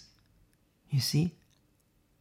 You don't know how, you know, he likes to season his, you know, uh, uh, uh, hash browns. You don't know what type of salad dressing he likes. You don't know how in what quantity does he like a little like a little like a little dry or does he like it like super loaded down with salad dressing? You don't know. I don't know. And so we sit down and have a meal and I make the eggs and hash browns. It's lunchtime. You make the salad, and you see our master. He's like adding all these things to it. You know, sprinkle some cheese here, put some croutons here, put some salt and pepper. Little Mrs. Dash. Adding all these things. We're servants. We don't know. We, we just. We're serving the master. But in the course of time, we're not we're still going to be servants, but you know, the master he's going to call us friends now. Because he sits down to eat, he doesn't need, we don't need to put the, the salt and pepper on the table anymore. We don't need to put the Mrs. Dash on the paper on the table anymore. You know, we don't need to put cream and sugar on the table anymore. We don't need to put any of that on the table anymore. You know why? Because we know. We know. And that's when Jesus says, Hey, you know, you're no longer servants. I call you friends now. Why? Because they know. The disciples, they know. And yes, knowledge does have its limitations. Understand, knowledge has limitations because the disciples, they were not deadly. The disciples became deadly with the baptism of the Holy Spirit. You see? They became deadly with the baptism of the Holy Spirit. Whereas disciples, they become friends.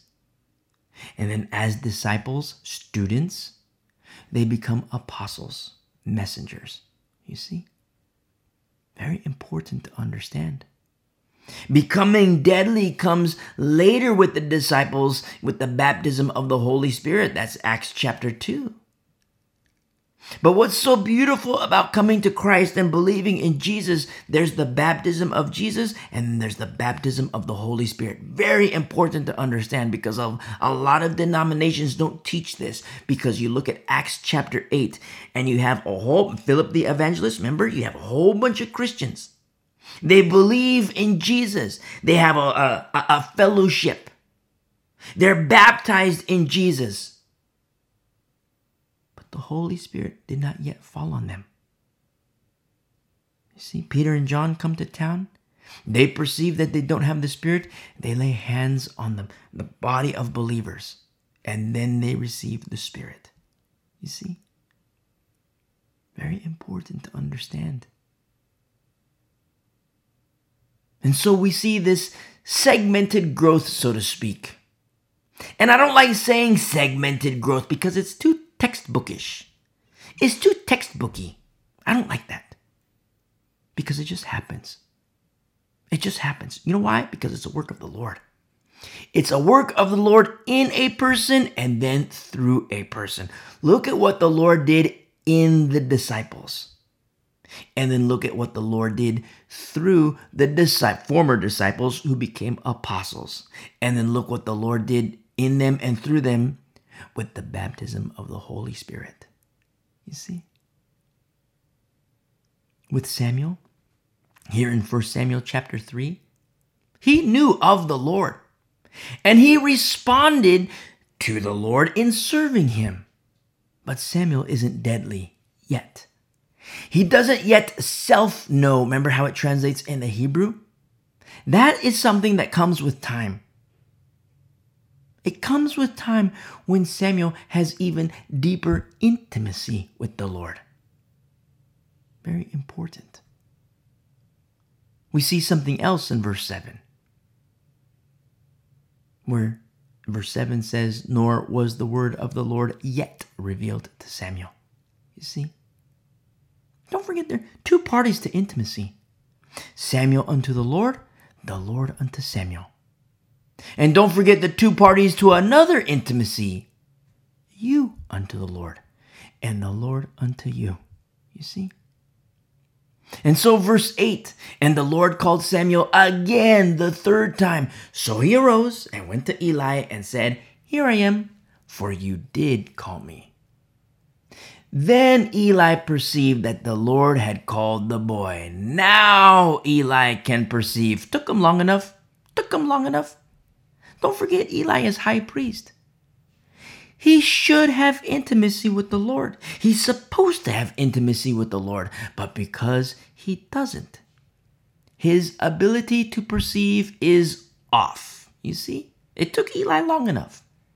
His ability to perceive was off. And pastors today, pastors today, elders today, they should have intimacy with the Lord. They're supposed to have intimacy with the Lord. But when they don't, their ability to perceive is off, and in a lot of cases, way off. Nothing new under the sun. We look at this, this household of priests with Eli and his home. Understand, there's nothing new under the sun. You see? But as for you, as for you, you know what to look for in a pastor. You know what to look. If you're a new listener, you're like, "Well, this guy says I know what to look for. I just started. I don't know what to look for." Go back and listen to our study through the pastoral epistles the pastoral epistles, thewayunderground.com, thewayunderground.com, and then go to the pastors, uh, pastoral epistles section, and you can listen to those studies. It's all housed there for you so that you can grow, you can understand, you can mature in Christ, you can become deadly. Because the Bible absolutely says submit to your pastor. We have pastors everywhere. Does the Bible say just submit to anyone? No, because with some of them it's poison. With some of them it's dangerous. With some of them they're gonna uh, you're gonna follow them and they're leading you to hell. You have pastors today who say go ahead and take the mark of the beast. You'll still be saved. You do that, you submit to that pastor, hey, you're gonna burn in hell. Straight up weeping, gnashing of teeth. Straight up hellfire damnation. Straight up lake of fire. That's what happens. If you submit to the wrong pastor, we're talking lake of fire territory. I don't want that. You see? You have to understand formula. We have to understand formula. You know what to look for in a pastor. See? Very important to understand. In verse 9, therefore, Eli said to Samuel, Go, lie down, and it shall be, if he calls you, that you must say, Speak, Lord, for your servant hears. So Samuel went and lay down in his place. Now the Lord, verse 10. Now the Lord came and stood and called as at other times. Very interesting what we see here in verse 10. It's not just like, you know, the Lord spoke the Lord came and stood. Very interesting. Very interesting what we see. Yet another theophany. The Lord came and stood and called out as at other times, Samuel, Samuel. And Samuel answered, Speak, for your servant hears. Then the Lord said to Samuel, now let's pause here for a moment. Verse 11. Then the Lord said to Samuel, let's pause here. So notice what we see. Where before it says, you know, that the, the, uh, uh, uh, uh, the Lord had not yet revealed to Samuel, but notice what we see now. Now the word of the Lord is being revealed to Samuel. Now, something I want to say too about formula. The Lord calls Samuel four times. See? Very important. And here in this last time, the Lord speaks to Samuel. But look at the counsel of the priest go to sleep. Go to sleep. You see, that's the counsel of the high priest who's supposed to be on 105.5. He's supposed to be on the right frequency. He's supposed to have intimacy with the Lord. He's supposed to have ears to hear what the Lord says. He's supposed to be a vessel of the Lord. But when that's off, when it's way off, what does he say in counsel? Go to sleep. Go to sleep. The priest cannot perceive. I wonder how many believers today truly, truly, even while babies in Christ, I wonder how many truly hear from the Lord. Truly. And then a brand new believer in Christ goes to seek counsel from their pastor, only to be told to go to sleep. I wonder. We're a new believer. And praise be to the Lord, we have a new believer.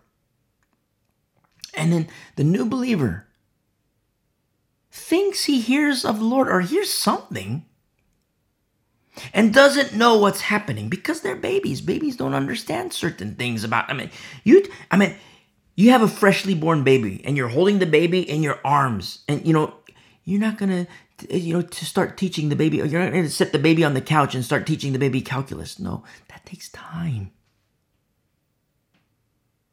But I wonder how many baby believers they don't they don't understand what's happening they just know something is happening. And a baby believer who goes to the pastor and says, Hey, pastor, I think the Lord has called out to me. And then the pastor says, well, that was for 2,000 years ago. The, the Lord, He doesn't do that anymore. That was for the dispensation in the book of Acts. So He doesn't do that anymore. So, you know what? That was just, you know, whatever you ate last night. It's the modern day Eli. The modern day Eli. They're vast. There's a lot of them. A lot of them. The Bible says in the last days, there will be prophecy, there will be dreams. That's what the Bible says. In the last days, these things will happen. And then you have pastors who say, well, that was for 2,000 years ago. The Lord doesn't do that anymore. Does that say about the promise of God that He would do those things in the last days? The Bible says the Lord, you know, there will be dreams and visions in the last days. And then the pastor says, Nope, that was for 2,000 years ago. It's not going to happen. You see? They're fools, the so called pastors.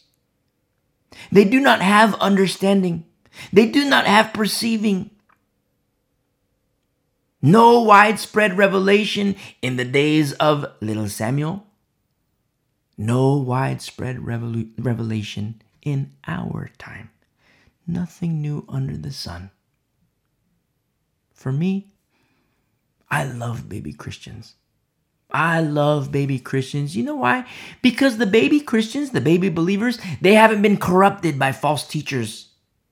They haven't had that corruption that often comes with the false teacher. Well, that always comes with the false teacher, but they, they, they haven't been exposed to it. And I love baby Christians because, you know, sometimes with the learned believers, you know, the learned believers, the, the so called learned believers, what happens is that, you know, when they, you know, a, a so called learned believer, they start to realize. And sometimes, you know, I have these conversations and it doesn't start out so nice sometimes, where, you know, to, I talk to a Christian, you know, sometimes I talk to reformed people.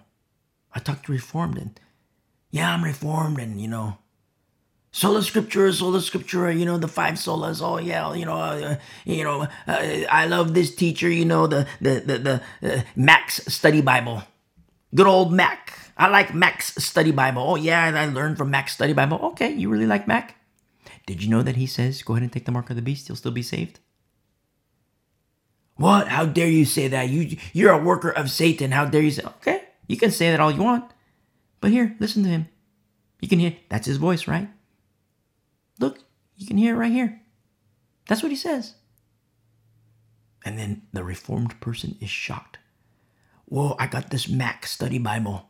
I like this Mac guy. I got his study Bible and whoa, he says take the mark of the beast. He says that Christians can take the mark of the beast and still be saved. Whoa. And I've had these conversations with Reformed and Calvinists and mainline Presbyterianism. And it's good that they realize certain things, but something has to happen where there's like a spiritual detox, where they have to unlearn certain things. They have to unlearn a lot of things. In the ways of Calvinism, they have to unlearn the teachings of Calvinism, the teachings of Reformed theology. They have to unlearn certain things. And that, listen, it's a good thing when they unlearn. But to get there, that's a tough, it's a toughie. The baby believers, they don't have that spiritual baggage. They just don't know. They've never been exposed to that. You see? And praise be to the Lord. You know, it's, you know, I have some friends that are Navy SEALs. And you know, you know what they tell me is that the easiest ones to train are the ones who have no scuba experience. Because when there is scuba, like, you know, a person, you know, it, becomes a Navy SEAL or in that process of training, there are things that they have to unlearn. The easiest ones to train are the ones that, you know, don't have scuba experience, but the ones that do have scuba experience, they have to unlearn. They have to unlearn and then they have to relearn to a sp- very specific skill set for operations. And it's the exact same when it comes to the faith. And Calvinists, you know, Calvinists, oh, I love this guy, I love this guy. Okay, he says, take the mark of the beast. How dare you say that? You're satanic, you're satanic. Listen to him. And they're shocked. I can't believe he says that. Well, he did. You know why he says that?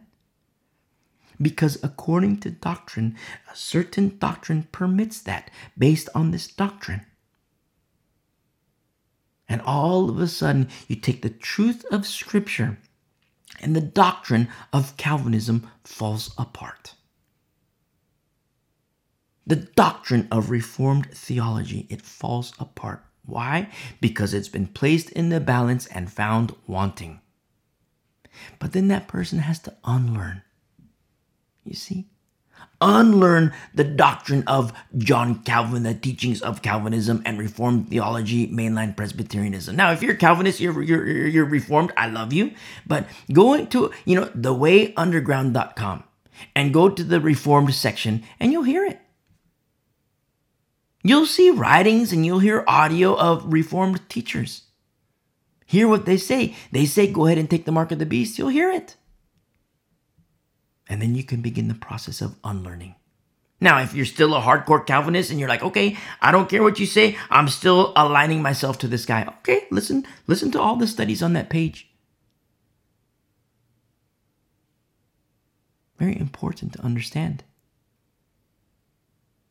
Very important. We're living in the last days. Judgment comes first to the church. See? There's an unlearning that has to happen. I have these conversations with Calvinists, former Calvinists. They ask me questions. Hey, what does this mean about this? Well, the Bible says this about, okay, you're, you're right. The Bible does say this. But it is also written, you see. And the Bible says this and this and this, but it is also written. We always have to account for the many, many, many. It is also written. You see? And then there's relearning. Just like the particular skill set for operations of Navy SEALs, well, there's a particular skill set of doctrine as well. And the baby believer doesn't have that baggage. Doesn't have that baggage. And so we look at our study here in 1 Samuel chapter 3, where the word of the Lord is officially revealed to Samuel. Notice, not revealed to the high priest not revealed to the priests, the high priest and the sons, Hophni and Phinehas, not revealed, but revealed to little Samuel. The word of the Lord was rare in those days, except with little Samuel. Look what's happening. And look what's revealed. Where, behold, in verse 11, behold, I will do something in Israel at which both ears of everyone who hears it will tingle. I wonder what the Calvinist pastor would say to little Samuel. If little Samuel, you know, comes to Mac and receives counsel, uh, you know, tries to receive counsel. Hey, Mac, what's happening? Hey, Pastor Mac, what's happening? I see that you have your study Bible, Pastor Mac. Tell me what's happening. And so called Pastor Mac says, That was for another dispensation. The Lord doesn't make ears tingle anymore. That was for another dispensation. Tingling ears? Nope, that doesn't happen anymore. We'll call that strange fire. And yet, here we are. Something to notice here in verse 11. The Lord doesn't just say that ears will tingle. Or, you know, the Lord does say that ears will tingle, but not everyone's ears. Not everyone's ears. Only those who hear. Behold, he says, I will do something in Israel at which both ears of everyone who hears it will tingle. You see? Not both ears of everyone will tingle, both ears of everyone who hears it will tingle. Only those who hear. Very interesting to see how the Lord works. Nothing new under the sun, and the Lord never changes. Those with ears, it's the remnant. The remnant. You look at the judges' era. Look at what all the multitude was involved with. Look what all the masses were doing of all the tribes, even the priesthood. Even the priesthood. And then you look at Deborah, Ehud, Jephthah, Jephthah's daughter. Don't forget Yael. Remember Yael? I'm in love. I'm so in love with Yael because she's hardcore. But as new covenant believers, you know, no tent pegs. You know, for my sisters in Christ, no tent pegs. That's Old Testament. We're new covenant believers. You know, the weapons of our warfare are not carnal. They're supernatural. They're spiritual. Those are our weapons. But Old Testament days, you know, the rules of engagement of old, covenant. Wow, Yael. It's beautiful. You see? very powerful when you understand how the Lord works.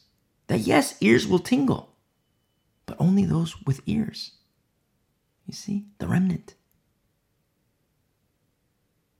And then we see in verse 12, in that day I will perform against Eli. Remember, Eli's high priest. Eli's the high priest. And the Lord is saying, when the word of the Lord is revealed, there's no widespread revelation, but little Samuel is receiving this revelation.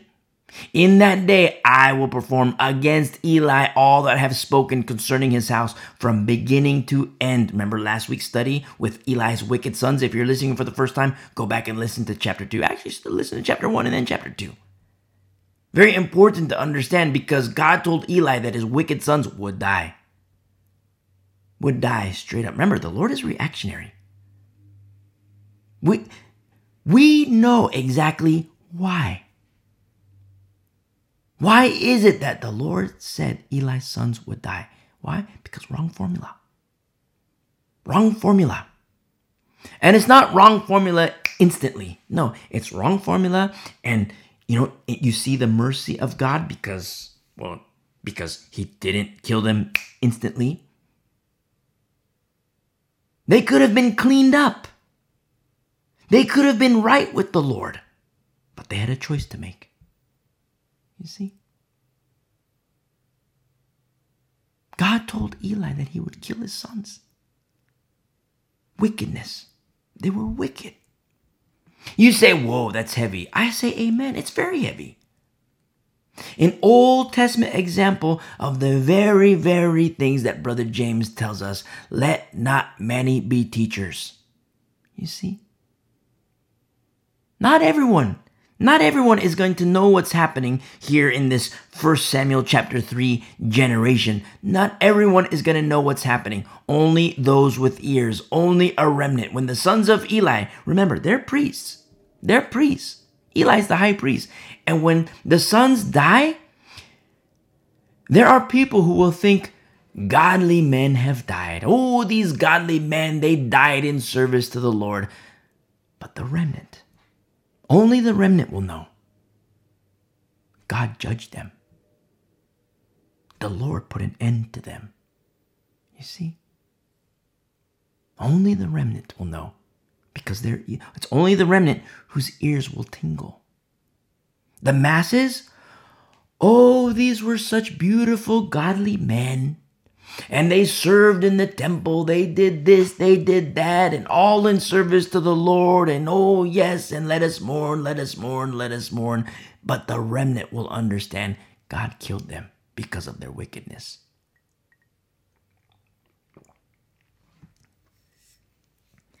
The remnant, knowing that, how do you think they're going to be received if the remnant says to everybody else, hey, God killed them? How do you think they're going to be looked at? Oh, you're too judgmental. You're so judgmental. You're so mean spirited. God is a God of love. Why would he do that? You see? Dear old dad, the high priest Eli, is not without excuse. He was complicit. Remember our study from last week? Why do you say he's complicit? Why do you say he's complicit? Because we remember from our study from last week, he honored his sons more than the Lord. He knew what his sons were doing. Hey, sons, you shouldn't do the sex like you do. Hey, sons, you shouldn't, you know, these ladies over here, you shouldn't do the sex like you do. instead of saying, hey, that's not happening. That's not happening. And just straight up laying the hammer down. But no, that doesn't happen with Eli. He wants to be the friend. You ever see parents like that? Hey, son, I want to be your friend. Sometimes parents, they become complicit in the wickedness of their children in honoring children more than the Lord. Remember, God never changes. As new covenant believers, what is it that the Lord says? Matthew chapter 10 verse 37 He who loves father or mother more than me is not worthy of me and he who loves son or daughter more than me is not worthy of me. That's what our Lord says. You say oh this is old covenant. We're in 1 Samuel chapter 3 No no no no no no no. The Lord never changes. Matthew chapter 10, verse 37. Do you love father or mother more than Jesus? Okay, you made your choice. Now I'm going to make mine. You're not worthy of me. That's what Matthew 10 37 says.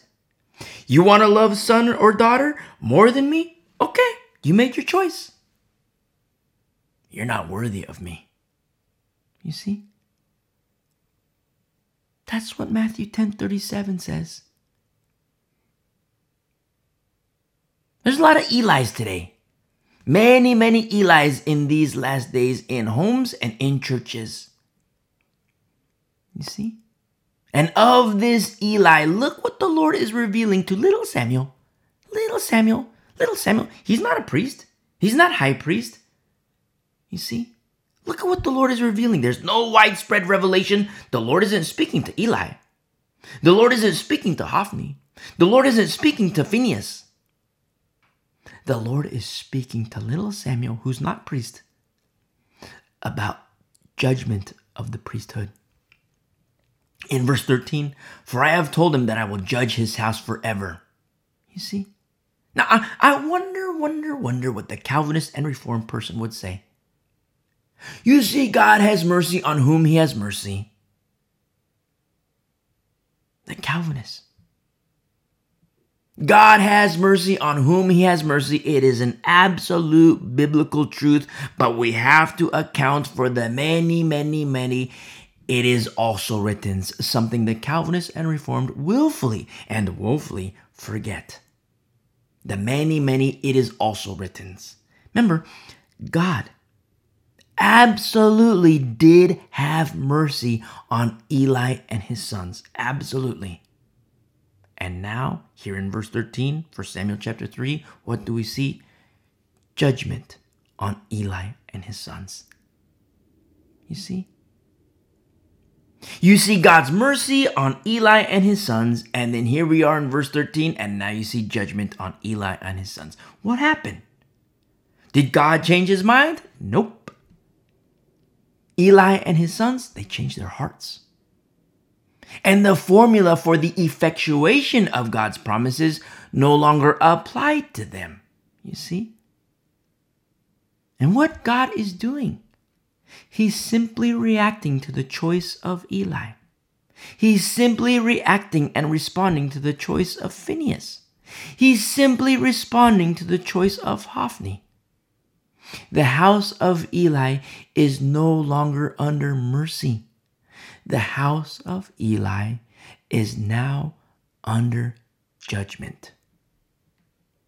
Why? Let's continue, verse 13 for the iniquity which he knows. You see, Eli, fully aware of the wickedness of his sons, for the iniquity which he knows, which his sons made themselves vile. Remember, it's self inflicted. Self inflicted. The Calvinists and Reform would say, well, they're predestined for hell. They're predestined for hell. God is the one who made them commit wickedness. They might even quote, quote R.C. Sproul. They might even quote Sproul and say, God wills all things that come to pass. God created sin. They might they might quote John Calvin himself and say, since the arrangement of all things is in the hand of God, he arranges that individuals are born who are doomed from the womb to certain death and are to glorify him by their destruction the Calvinist and Reformed, they might quote Sproul, they might quote Calvin, they might even quote Mac. They can quote dogmas all they want.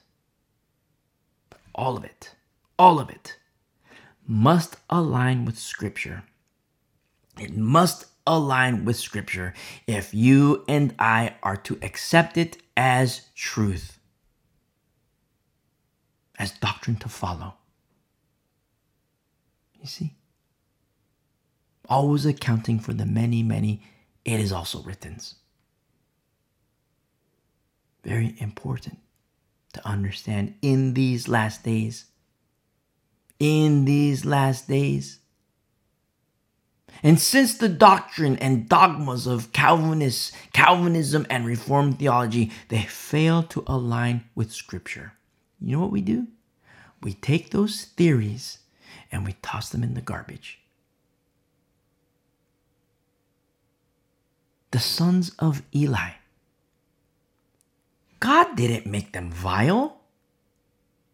Because there are doctrines of men that say God created sin, God wills all things to come to pass. God is the one who made them doomed from the womb to certain death. God is the one who, you know, in their death, in their predestination to hell, they are to glorify God by their destruction. That's what certain doctrines say. But you read the Bible, you look at the sons of Eli, they made themselves vile. They did it themselves. They had a choice to make. Oh, but God has mercy on whom he has mercy. They receive God's mercy. Remember chapter 2? They received God's mercy and yet they still made themselves vile. And now they're on the receiving end of no longer mercy.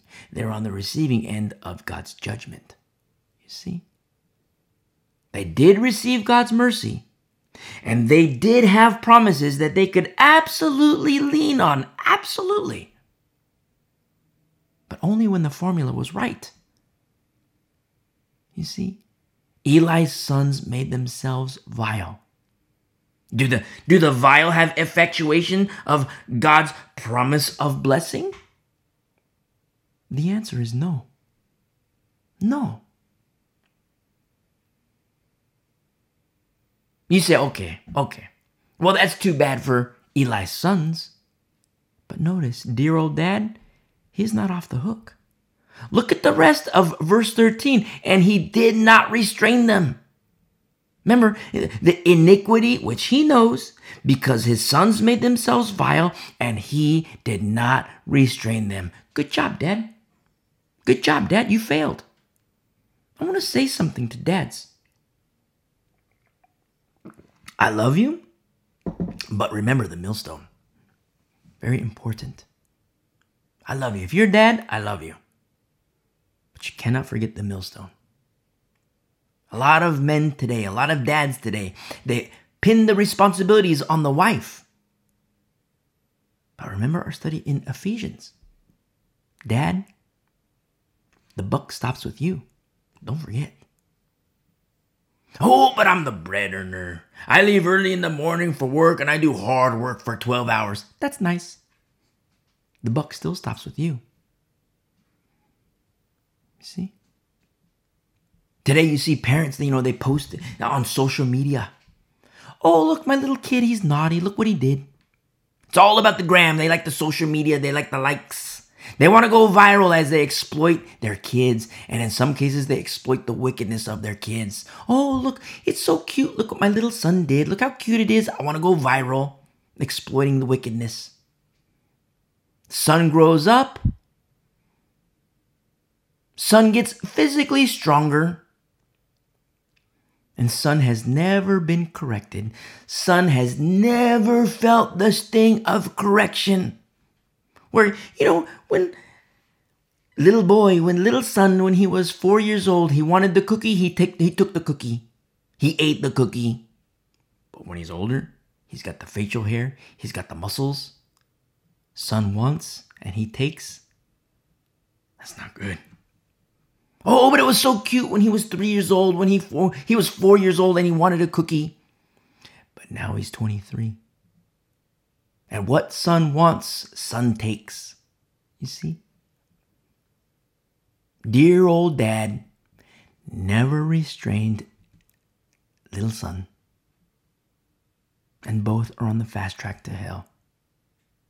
The fast track to burning, hellfire, damnation, straight up weep, weeping and gnashing of teeth, lake of fire. Count the cost. I mean, if that's you, if you're listening, you're like, whoa, I've never heard this before. Well, number one, praise be to the Lord. You're hearing it now. And since you're hearing it now, you are officially without excuse. But if it's you, if you're the dad, if you're the son, if you're the daughter, I mean, if you you're a daughter, when you were three years old, you took the cookie jars, you know, where you opened the cookie. I mean, my mom and dad said, you know, no no more cookies, and you you know you took cookies, and you know everybody thought it was cute because you were little three years old. But now you're not 30 years old and whatever you want, you take. Whether you're male or female, if that's you, you might be the parent. Mom or dad, son or daughter, if that's you, you got to repent. You got to repent and get right with the Lord. Now, I say you must repent, but you have a choice to make. You can heed your ways and continue about in your doings, or you can heed my counsel. And I say you must repent and get right with the Lord. And if you're done heeding what you perceive to be right, if you're done heeding doing things according to your own ways, and you heed this counsel to repent and get right with the Lord, whether you're mom, dad, son, or daughter, and you do desire to get right with the Lord, hit pause and listen to the message how to commit your life to Christ. And you commit your life to Christ. And you know what happens? We get you cleaned up. We get you cleaned up. And now you're right with the Lord. You do that. Now you're right with the Lord. And praise be to the Lord. But there's another problem. You're a baby. You're a baby believer. And babies are beautiful. We have to grow. And that's why we say, let us walk together. You and me, let us walk together. Well, you know, you might be listening as a family, you know, mom, dad, you know, and daughter, and you know, you're just real. I mean, dad, daughter's, you know, 25 years old and hasn't left the home, and you know, you're old guy, old, and you know, your mind, you're like, whoa, this is he's describing us, he's describing our family, and you know, like, wow, daughter, you're pretty messed up. And, you know, like, wow, you know, it's because I never, you know, I, I, I never disciplined you when you were a kid. And you might be realizing, like, oh my goodness, I feel like dirt. I feel like dirt. Well, hold the phone there. Feeling like dirt is for the dirty. But when you come to Christ, you're no longer dirty. You see? Feeling like dirt is for the dirty. And that's why we say, let's get you cleaned up. You don't have to feel like dirt. And getting right with the Lord, you don't have to feel like dirt. And so we get you cleaned up. You don't feel like dirt. Why? Because you're clean. You're pure before the Lord. And so you have like an adult daughter, you have, you know, mom and dad, and now you're all babies in Christ. You're my brothers, you're my sisters in Christ, and you know, praise be to the Lord. But you're still babies in the faith. And now we have to grow together. You see? And if that's you, hit pause, listen to the message, how to commit your life to Christ. You commit your life to Christ, you come back, you listen, we grow together, we journey together, but then there's something else. Go back and listen to our study through 1 Corinthians chapter 1, all the way to our studies all through the New Testament. You're going to understand a whole lot more about formula. Formula, formula, formula, because it must be right in you. It must be right in me. And then we go and look for a church. And so it's like, wow, I'm gonna look for a church. I'm, the Bible says I have to submit myself to the pastor, so I'm gonna look for a pastor, and you're gonna find something out. And it breaks my heart. There's not a lot of people that you can submit to. Not a lot. One of many signs of the last days. But it's only the remnant that understands that. It's only the remnant that understands. Because you're going to have people that want their ears to be tickled. You're going to want you're going to see people they want their ears to be scratched. And then you're going to see pastors that will whisper sweet nothings. They will gladly whisper sweet nothings to them. But because you know formula, you're going to realize like, "Oh my goodness, I can't submit myself to this guy because this guy's a freak show." I can't go to this church because their pastors are child molesters. I can't go to the church because their pastors are hirelings. I can't go to this church because their pastors have, you know, straight up false doctrine. I can't go to this church because they say, the pastor says, go ahead and take the mark of the beast, you'll still be saved. Good old Mac with his study Bible. And he says, go ahead and take the mark of the beast, you'll still be saved. I cannot submit to that guy. So where do we go? Where do we go? It's the way of the remnant. I firmly, firmly believe that the last days church will, by and large, be the home fellowship. As the mainline church enters God's judgment. Just like we see of the priests, of the priesthood, but of the overseer class.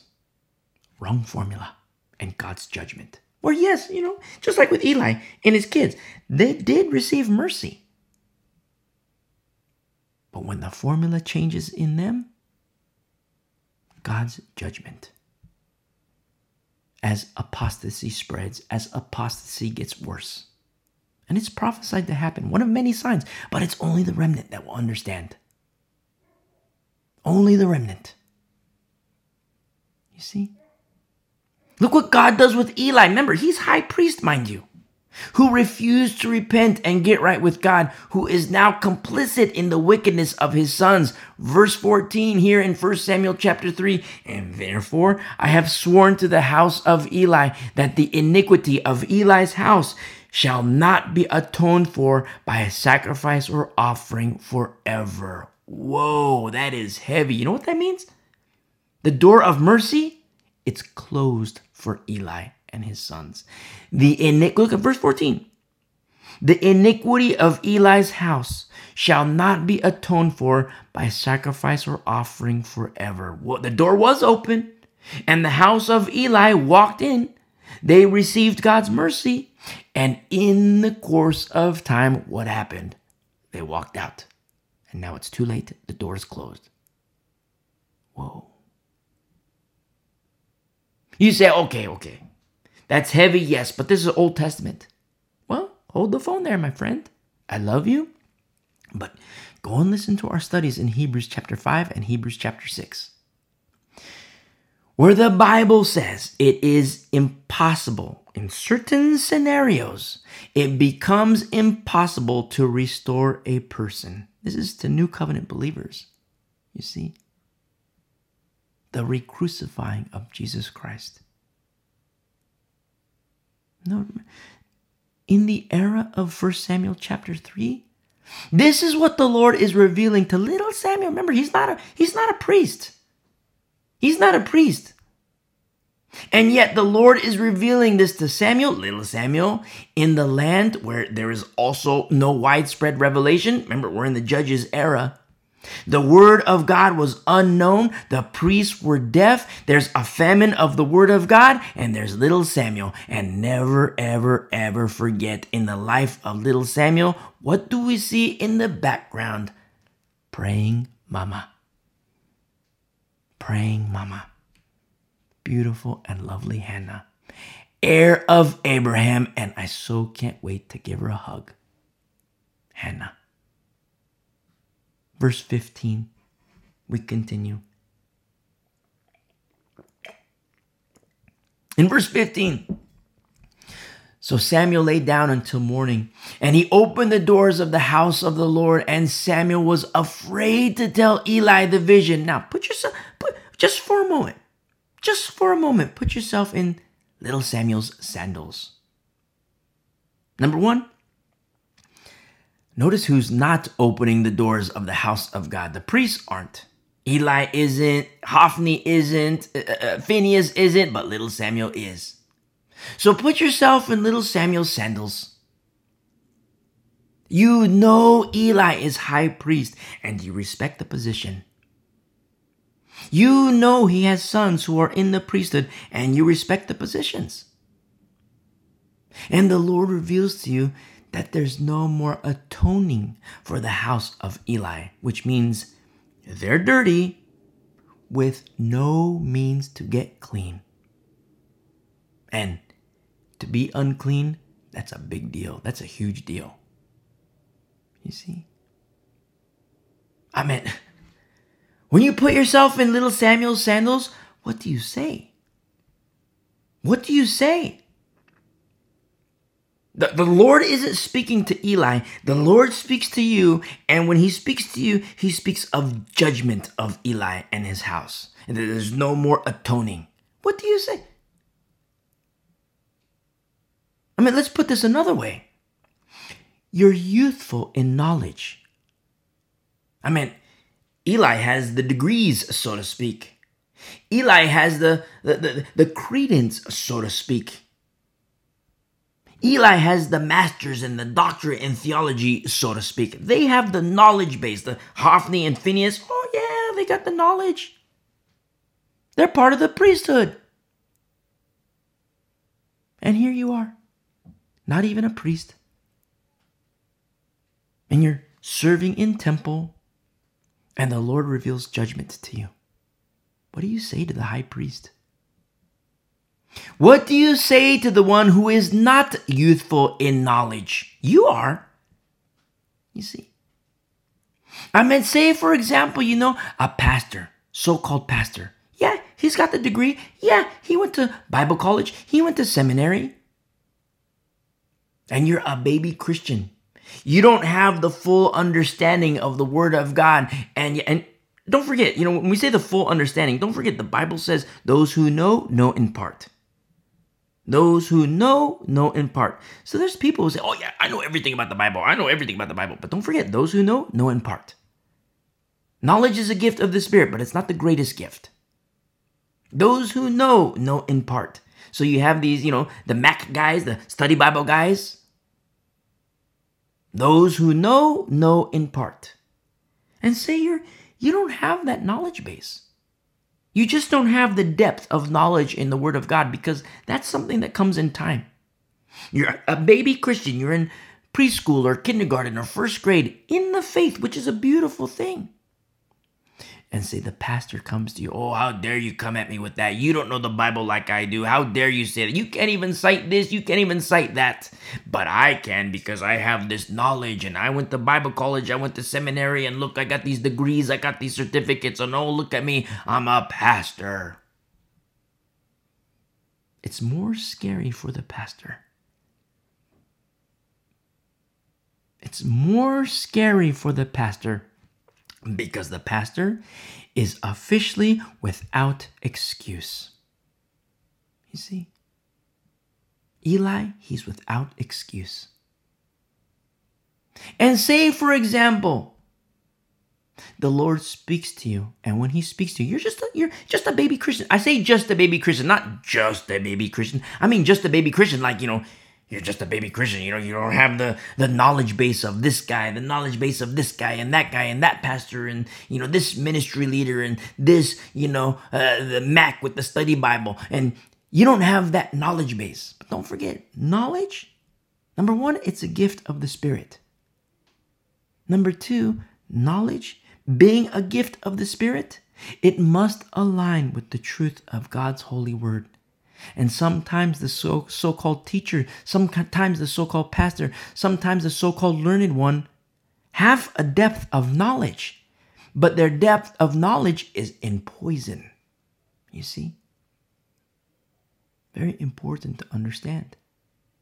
So say for example a pastor, the so-called learned one, just hey, don't don't come at me with this because you don't know the Bible like I do. I know the Bible like the back of my hand and this and that. And then the Lord gives you, He speaks to you in a vision.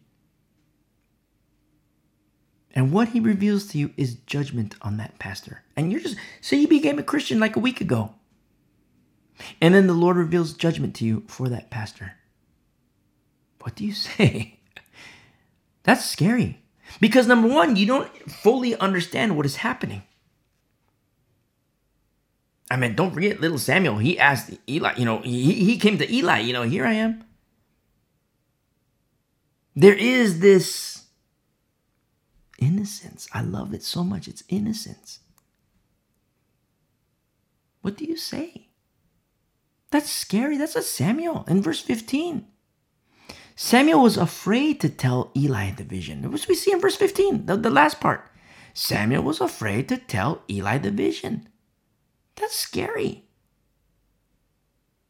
I mean, if you've ever been to university, you know, you say you have a professor in whatever class and you're like a freshman. I mean, what does a freshman dare say to the professor? You see, that's scary. What does Samuel, little Samuel, say to the high priest? In this example we gave, what would you say to such a pastor who thinks he's a pastor? You see? What do you say to the one who is not youthful in knowledge, if there's biblical knowledge there? You see? And what's unfolding here in 1 Samuel chapter 3 and verse 15, what's unfolding is something we very often see in the church today. Pastors who think very highly of themselves. Look at me. Look at me, look at me. I have all this knowledge. I know the Bible. I went to seminary. I went to Bible college. And they boast in the very things that amplify reason for judgment. You see? Because with the knowledge of the Bible means something else. Such a person is without excuse before the living God. See? Verse 16 Then Eli called Samuel and said, Samuel, my son. Notice the high priest called, the high priest Eli calls for little Samuel.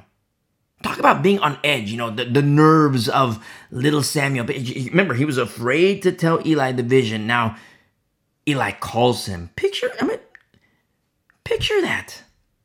That's scary. Samuel is afraid to tell Eli the vision from the Lord. And so Samuel says you in, in verse 16, he answered, Here I am.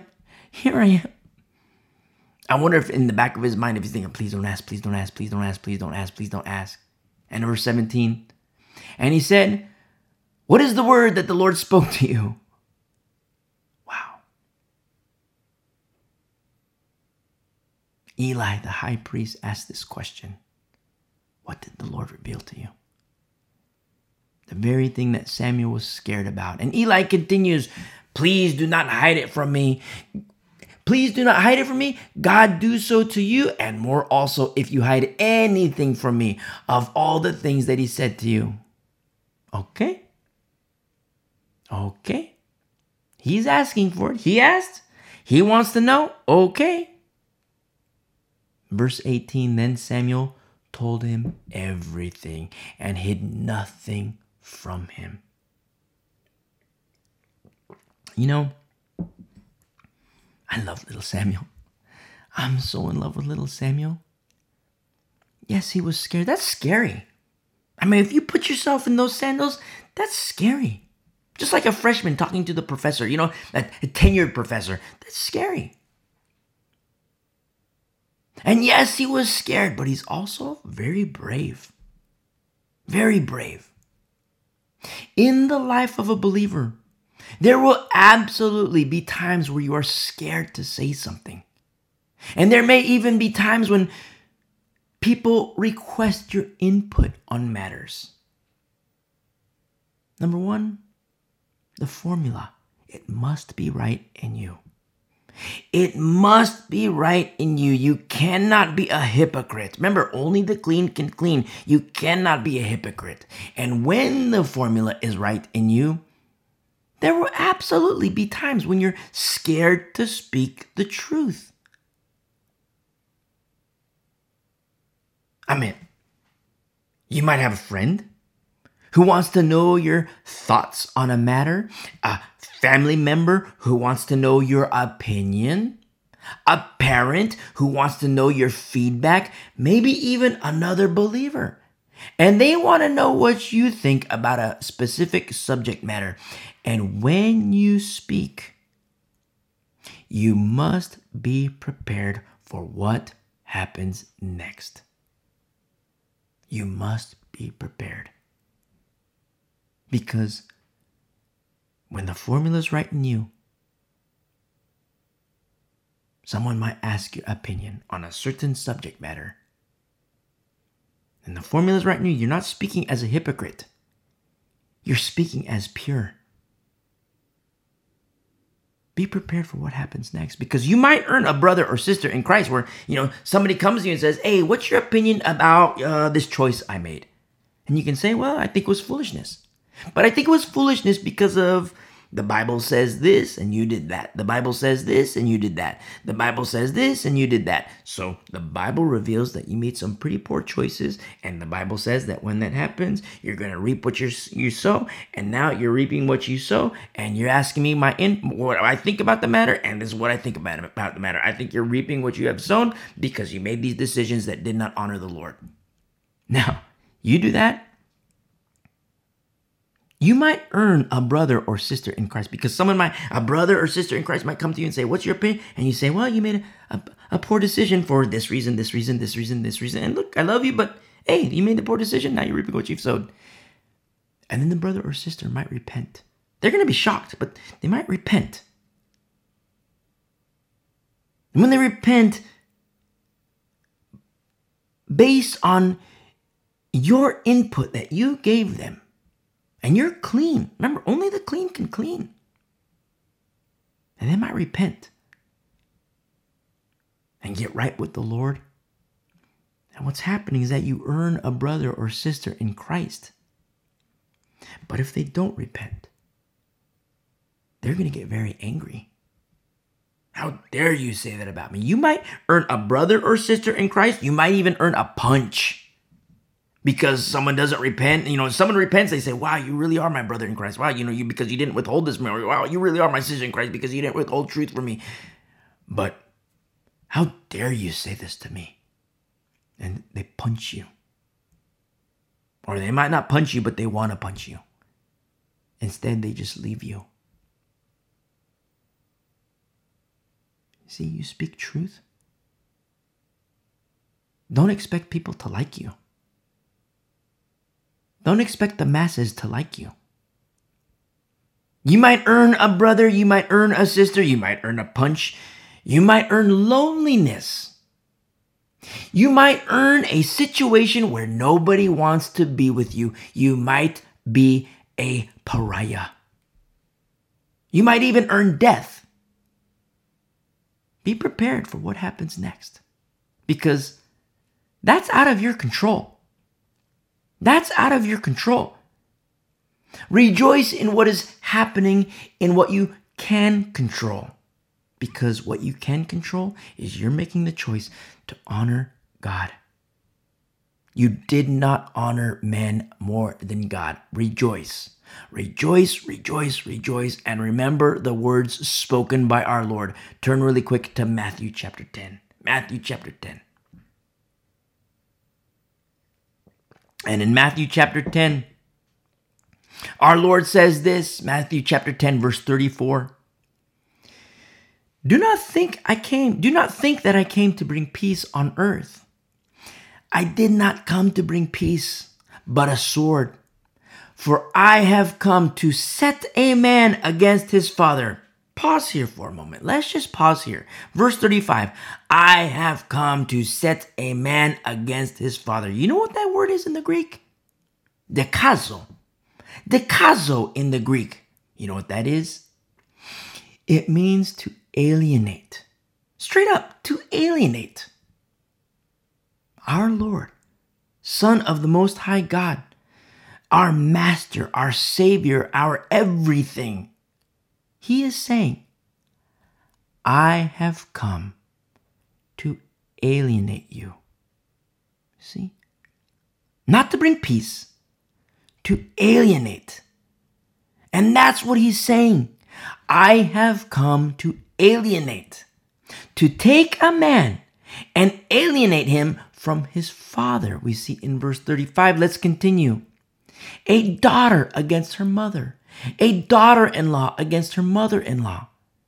A man's enemies will be those of his own household. You see, if the formula is right in you, forget the pastors, forget the ministry leaders, forget the teachers, forget the friends, forget the church, forget all the family, relatives, uncles, aunts, even immediate family. Forget husband, forget wife, forget sons, forget daughters, forget moms, forget dads, forget all of that.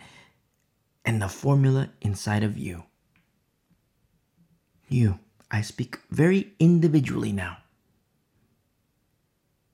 If the formula is right in you, do you have enemies in your own home?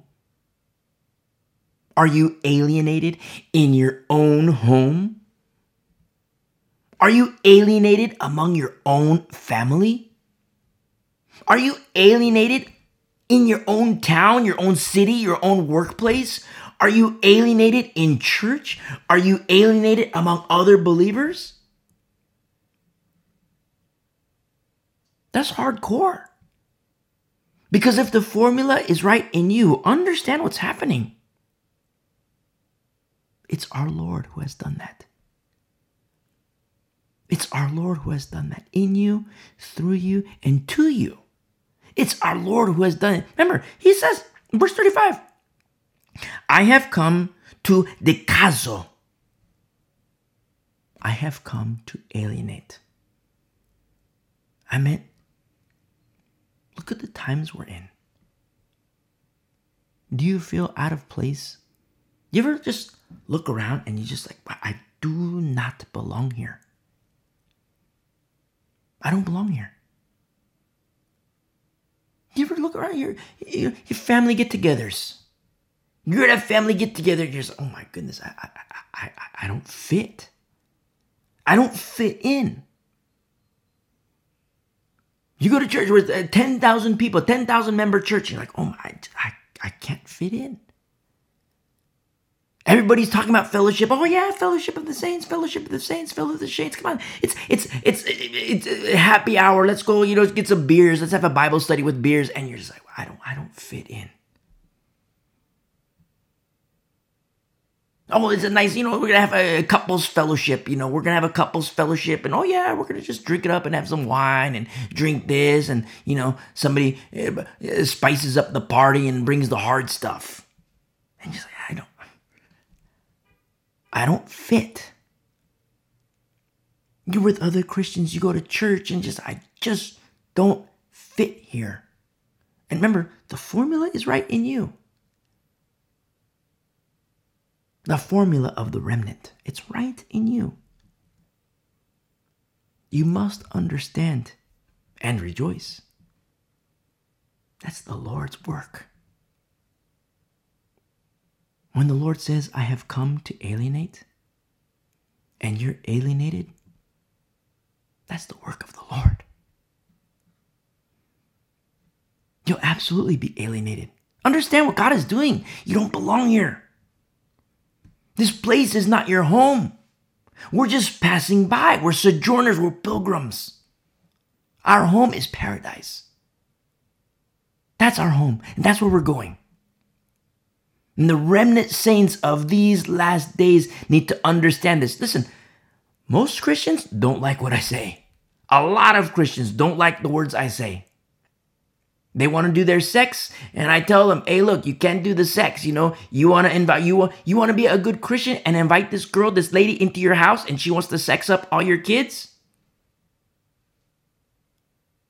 And you say, "Listen, you need to repent," and they get mad at you. You alienated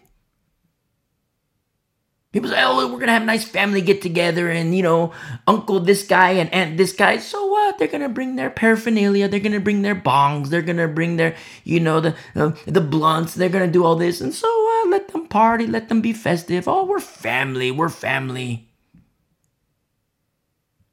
And you well, I don't belong here. Everywhere you go, you're alienated. Everywhere you go. You go to the store, you're alienated. People try to talk politics with you, you're alienated.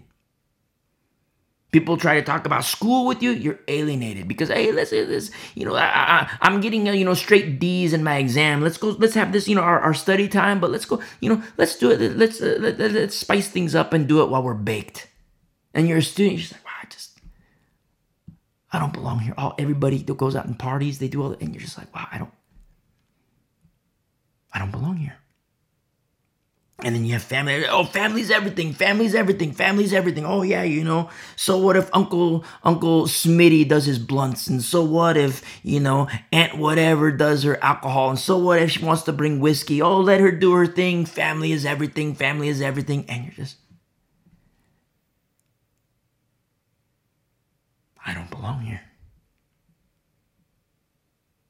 I don't belong here. That's the remnant.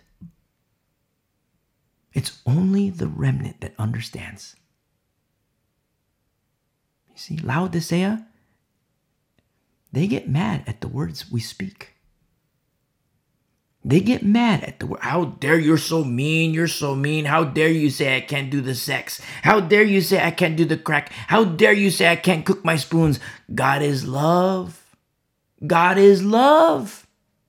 And you come at me like this? You tell me I can't do this? How dare you? You're so mean. Laodicea does not like Philadelphia. Laodicea does not like Smyrna. But there's a problem. Laodicea has no Christ because Jesus is on the outside.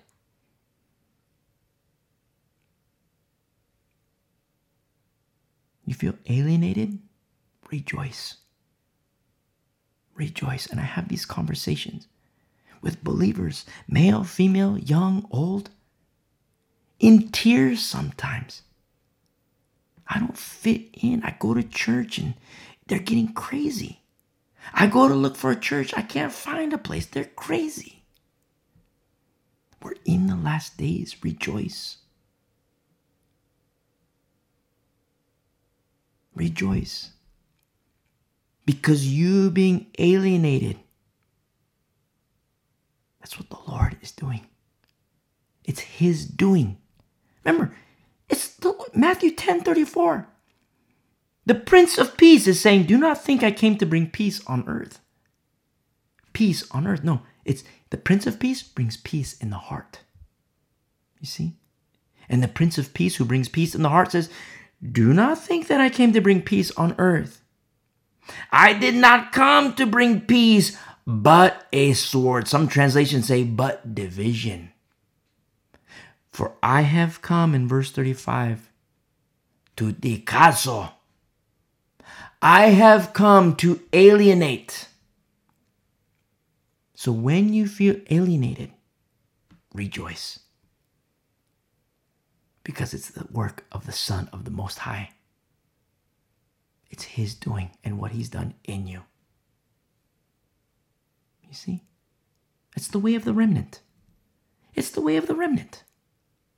And Jesus Christ is the way, the truth, and the life. And He is the one who says, No one comes to the Father but through me. Now, listen, if you're listening and you realize, like, you know, you might be a Christian and you say, like, Whoa, you know what? I'm a Christian, but I never heard it broken down like this.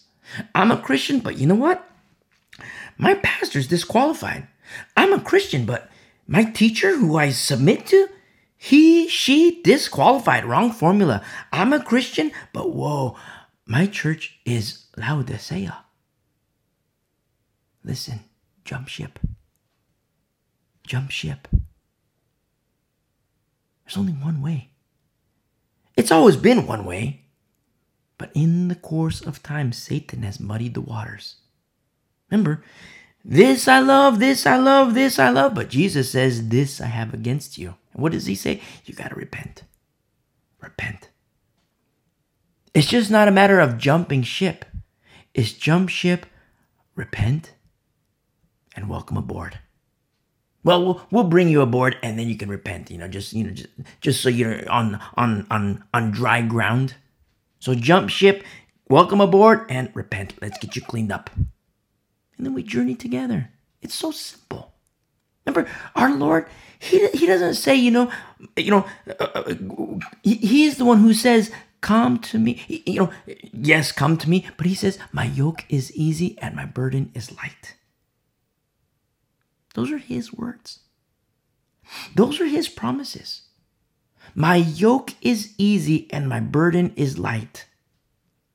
And sometimes people are like, wow, you know, this yoke is not easy. This burden is not light. Well, there's something wrong there. Because Jesus says, My yoke is easy and my burden is light. If you say his yoke is not easy and his yoke is not light, then there's a problem. There's a disconnect. Who has taught you? Who has taught you? It could be that the reason why his yoke is not easy and his yoke is not light is because you have the baptism of Jesus only and not the baptism of the Holy Spirit, like what we see in Acts chapter 8. It could be. There could be other things too. There are certain, for effectuation, there are certain things that need to happen. Obedience. Obedience. Package deal. Faith without works is dead. Faith and works cannot be separated. You see? Listen to our study through the book of James. You'll understand more. You're going to feel alienated more and more and more and more. It could be like with family. You're like, wow, I, I just, I mean, it's kind of sad to say, like, you're with family and everybody says, family's everything, family's everything, family's everything. And you're just sitting there like, I don't belong here. Straight up, I feel alienated.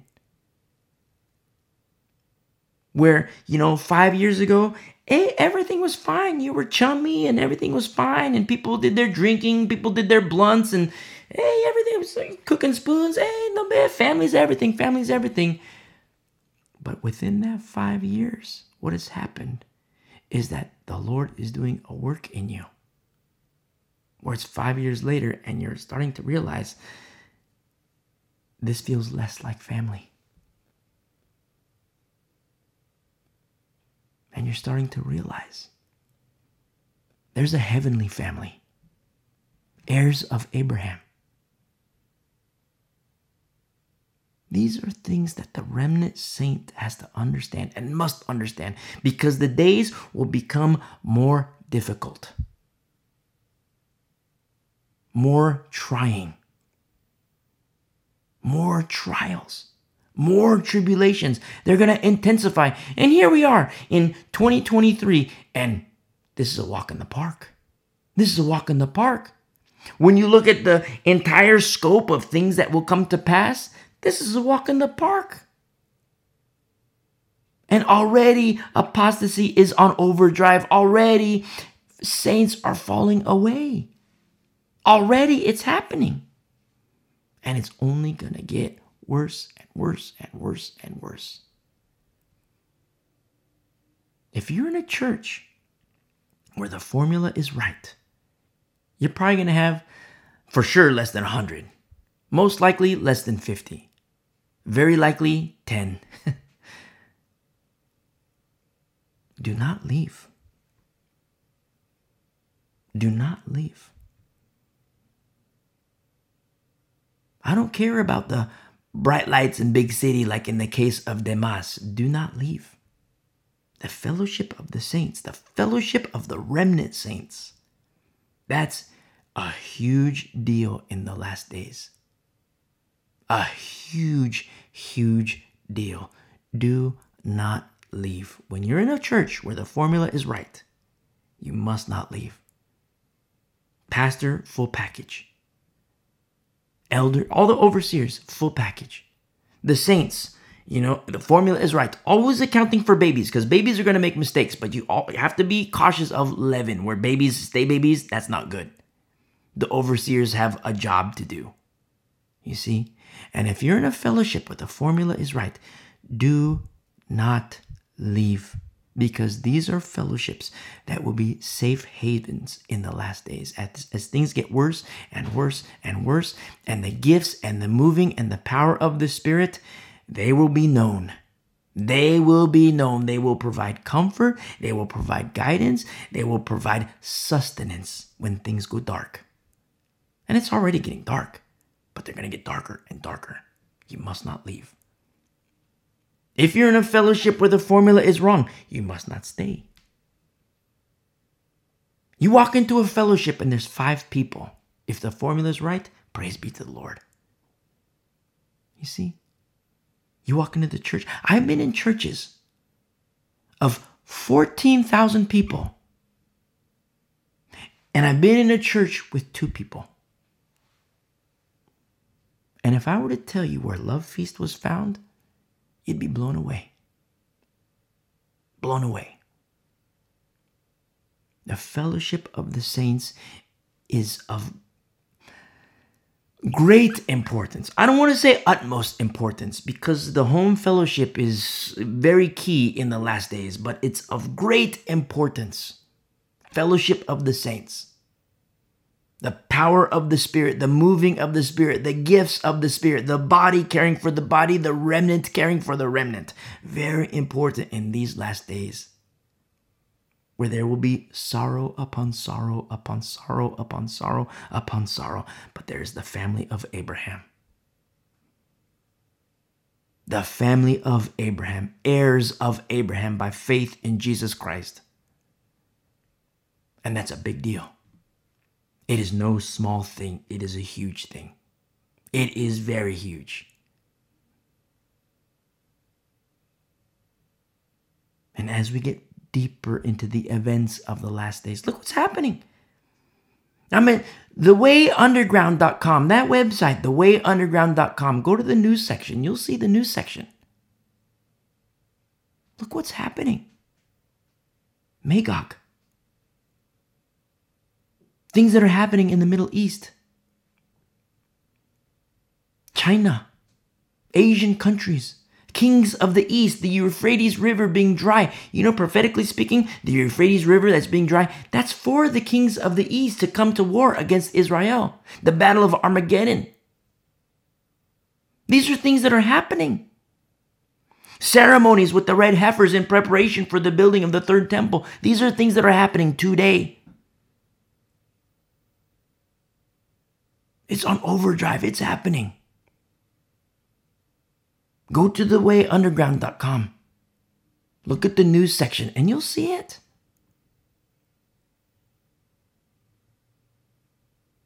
We are in the last days. As we get further, you're going to feel more alienated, like you just don't belong here.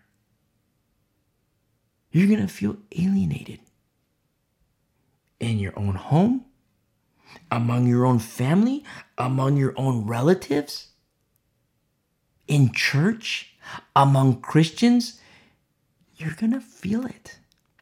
And if you don't know the truth, you're going to be discouraged. But when you do know the truth, you're going to be rejoicing. You see? Very important.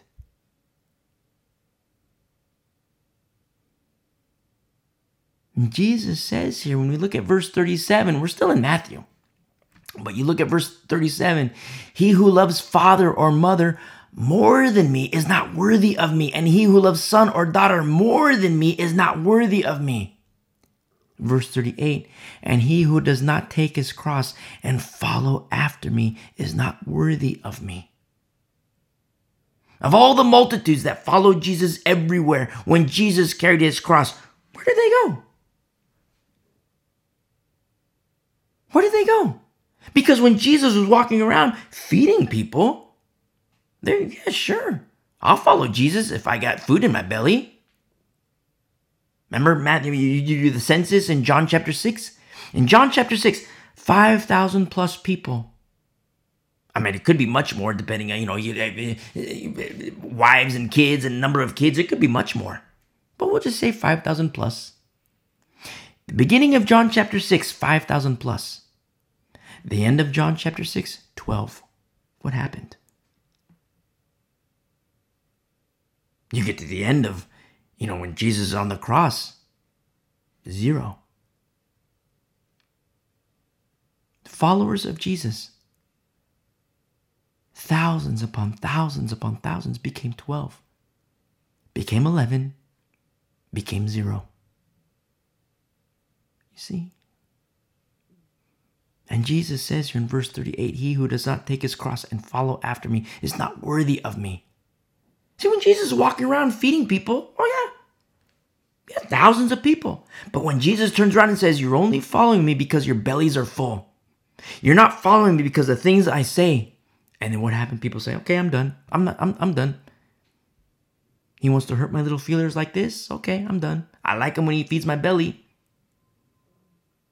But he wants to hurt my little feelers like this. Okay, I'm not following him. And people left him.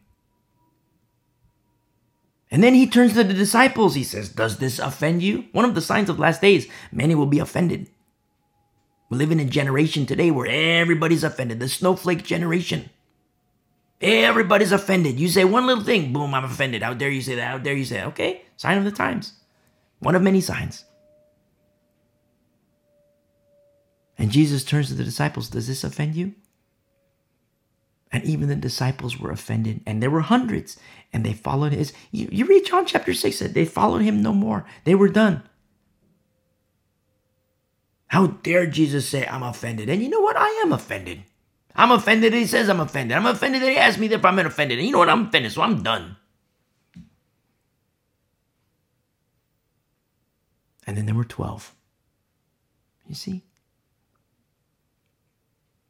Jesus is arrested. And then there was zero. Well, there was 11, and then there was zero. Where did they go? Where did they go? When Jesus took his cross, where did the multitudes go? You see?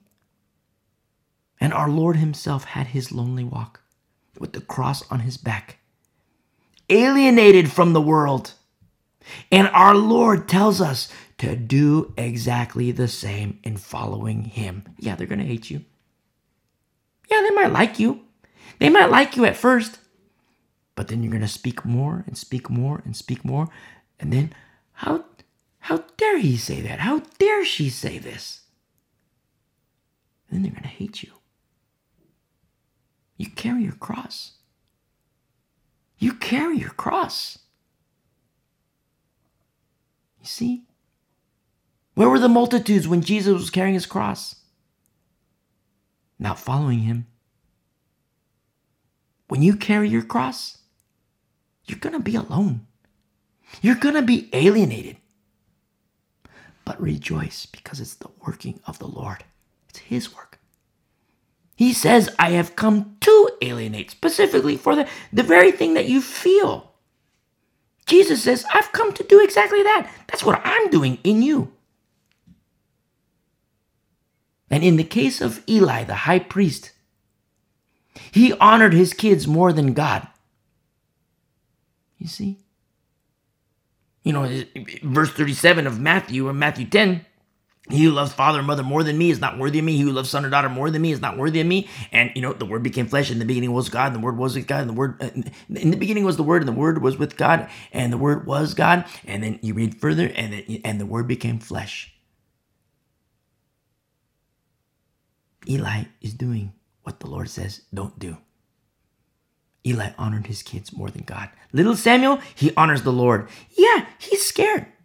I mean, go back to 1 Samuel chapter 3 now. Little Samuel, he's scared.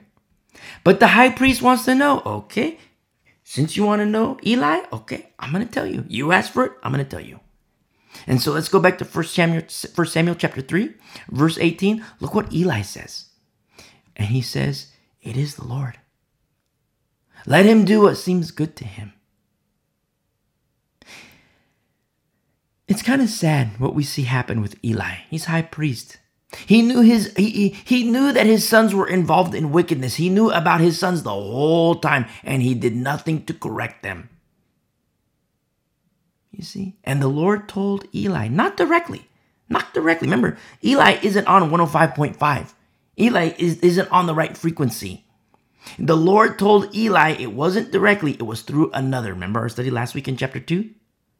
And the Lord told Eli of his displeasure and what the penalty would be.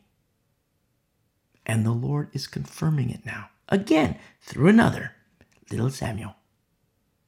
Eli, high priest, who has the knowledge, he's without excuse. He's without excuse, and he knows it. And it breaks my heart. It hurts. Because it didn't have to be this way. It wasn't even designed this way. I mean, remember our study in Exodus? The the the the the, the, uh, the, the, the blueprints, the, the blueprints that the Lord revealed to Moses? It wasn't designed. These aren't the blueprints. It's not the blueprints for the priest to sex it up with the people. It's that's not the that's not the blueprints at all. The blueprints are holiness. That's the blueprints. You see? But through waywardness and Dear old dad didn't correct his sons. Through waywardness, here we are. Here we are. Look what has happened in the home of Eli. It is the fruit of his own doing. But not so with Samuel. Little Samuel, he's not even a priest. And the Lord is working in him and through him. You see? Not so with Samuel. Not so with praying mama. You see, the remnant, an Old Testament example of the remnant. Beautiful. I mean, sad for, you know, multitudes, but I teach the remnant. I am specifically called to teach the remnant. Verse 19. So Samuel grew, and the Lord was with him and let none of his words fall to the ground. Now, there's only one word that never fails, and that's the word of God, the word of the Lord. What does this say of Samuel? I mean, verse 19. So Samuel grew, and the Lord was with him, and let none of his words fall to the ground. You know what that says of Samuel? Deep intimacy, deep intimacy with the Lord. Not faked, not hypocritical, the real deal in verse 20. And all Israel from Dan to Beersheba knew that Samuel had been established as a prophet of the Lord. Very interesting because in verse, you see, and all Israel from Dan to Beersheba knew that Samuel had been established as a prophet of the Lord. Established here in the Hebrew is built up and nursed as a prophet. You see? In little Samuel, the formula is right. In little Samuel, the formula is right. But we can never forget the earlier formula that found in a beautiful woman by the name of Hannah, who was barren at the time when she made her petition known to the Lord and he opened her womb. Listen to our study from chapter 1. You'll understand more. And here we are. Little Samuel ain't so little anymore. And look what the Lord has done. Look at the goodness and faithfulness of our God. Verse 21, then the Lord appeared again in Shiloh, for the Lord revealed himself in Sa- to Samuel in Shiloh by the word of the Lord. You see, intimacy with God, it only gets deeper. It only gets deeper. You see, the formula in Samuel is right, and the formula in Samuel stays right. And intimacy with the Lord, it only gets deeper. Now, remember, we are studying in the Old Testament. 1 Samuel chapter 3, we're in the Old Testament. But we are a people of the new covenant. Christians, a people of the way. We are a people of the new covenant, a blood bought people, the blood of Jesus Christ. And don't forget our study in Hebrews, because Hebrews chapter 1 tells us in verse 1, Hebrews 1, verse 1, God who at various times and in various ways spoke in time past to the fathers by the prophets, has in these last days spoken to us by his Son. You see, our intimacy with the Lord. It also can get deeper and deeper and deeper, and it's with Jesus. With Jesus, Son of the Most High God. Hallowed be his name. To the beautiful, beautiful, beautiful people of the way, a remnant of these last days. God bless you. I love you.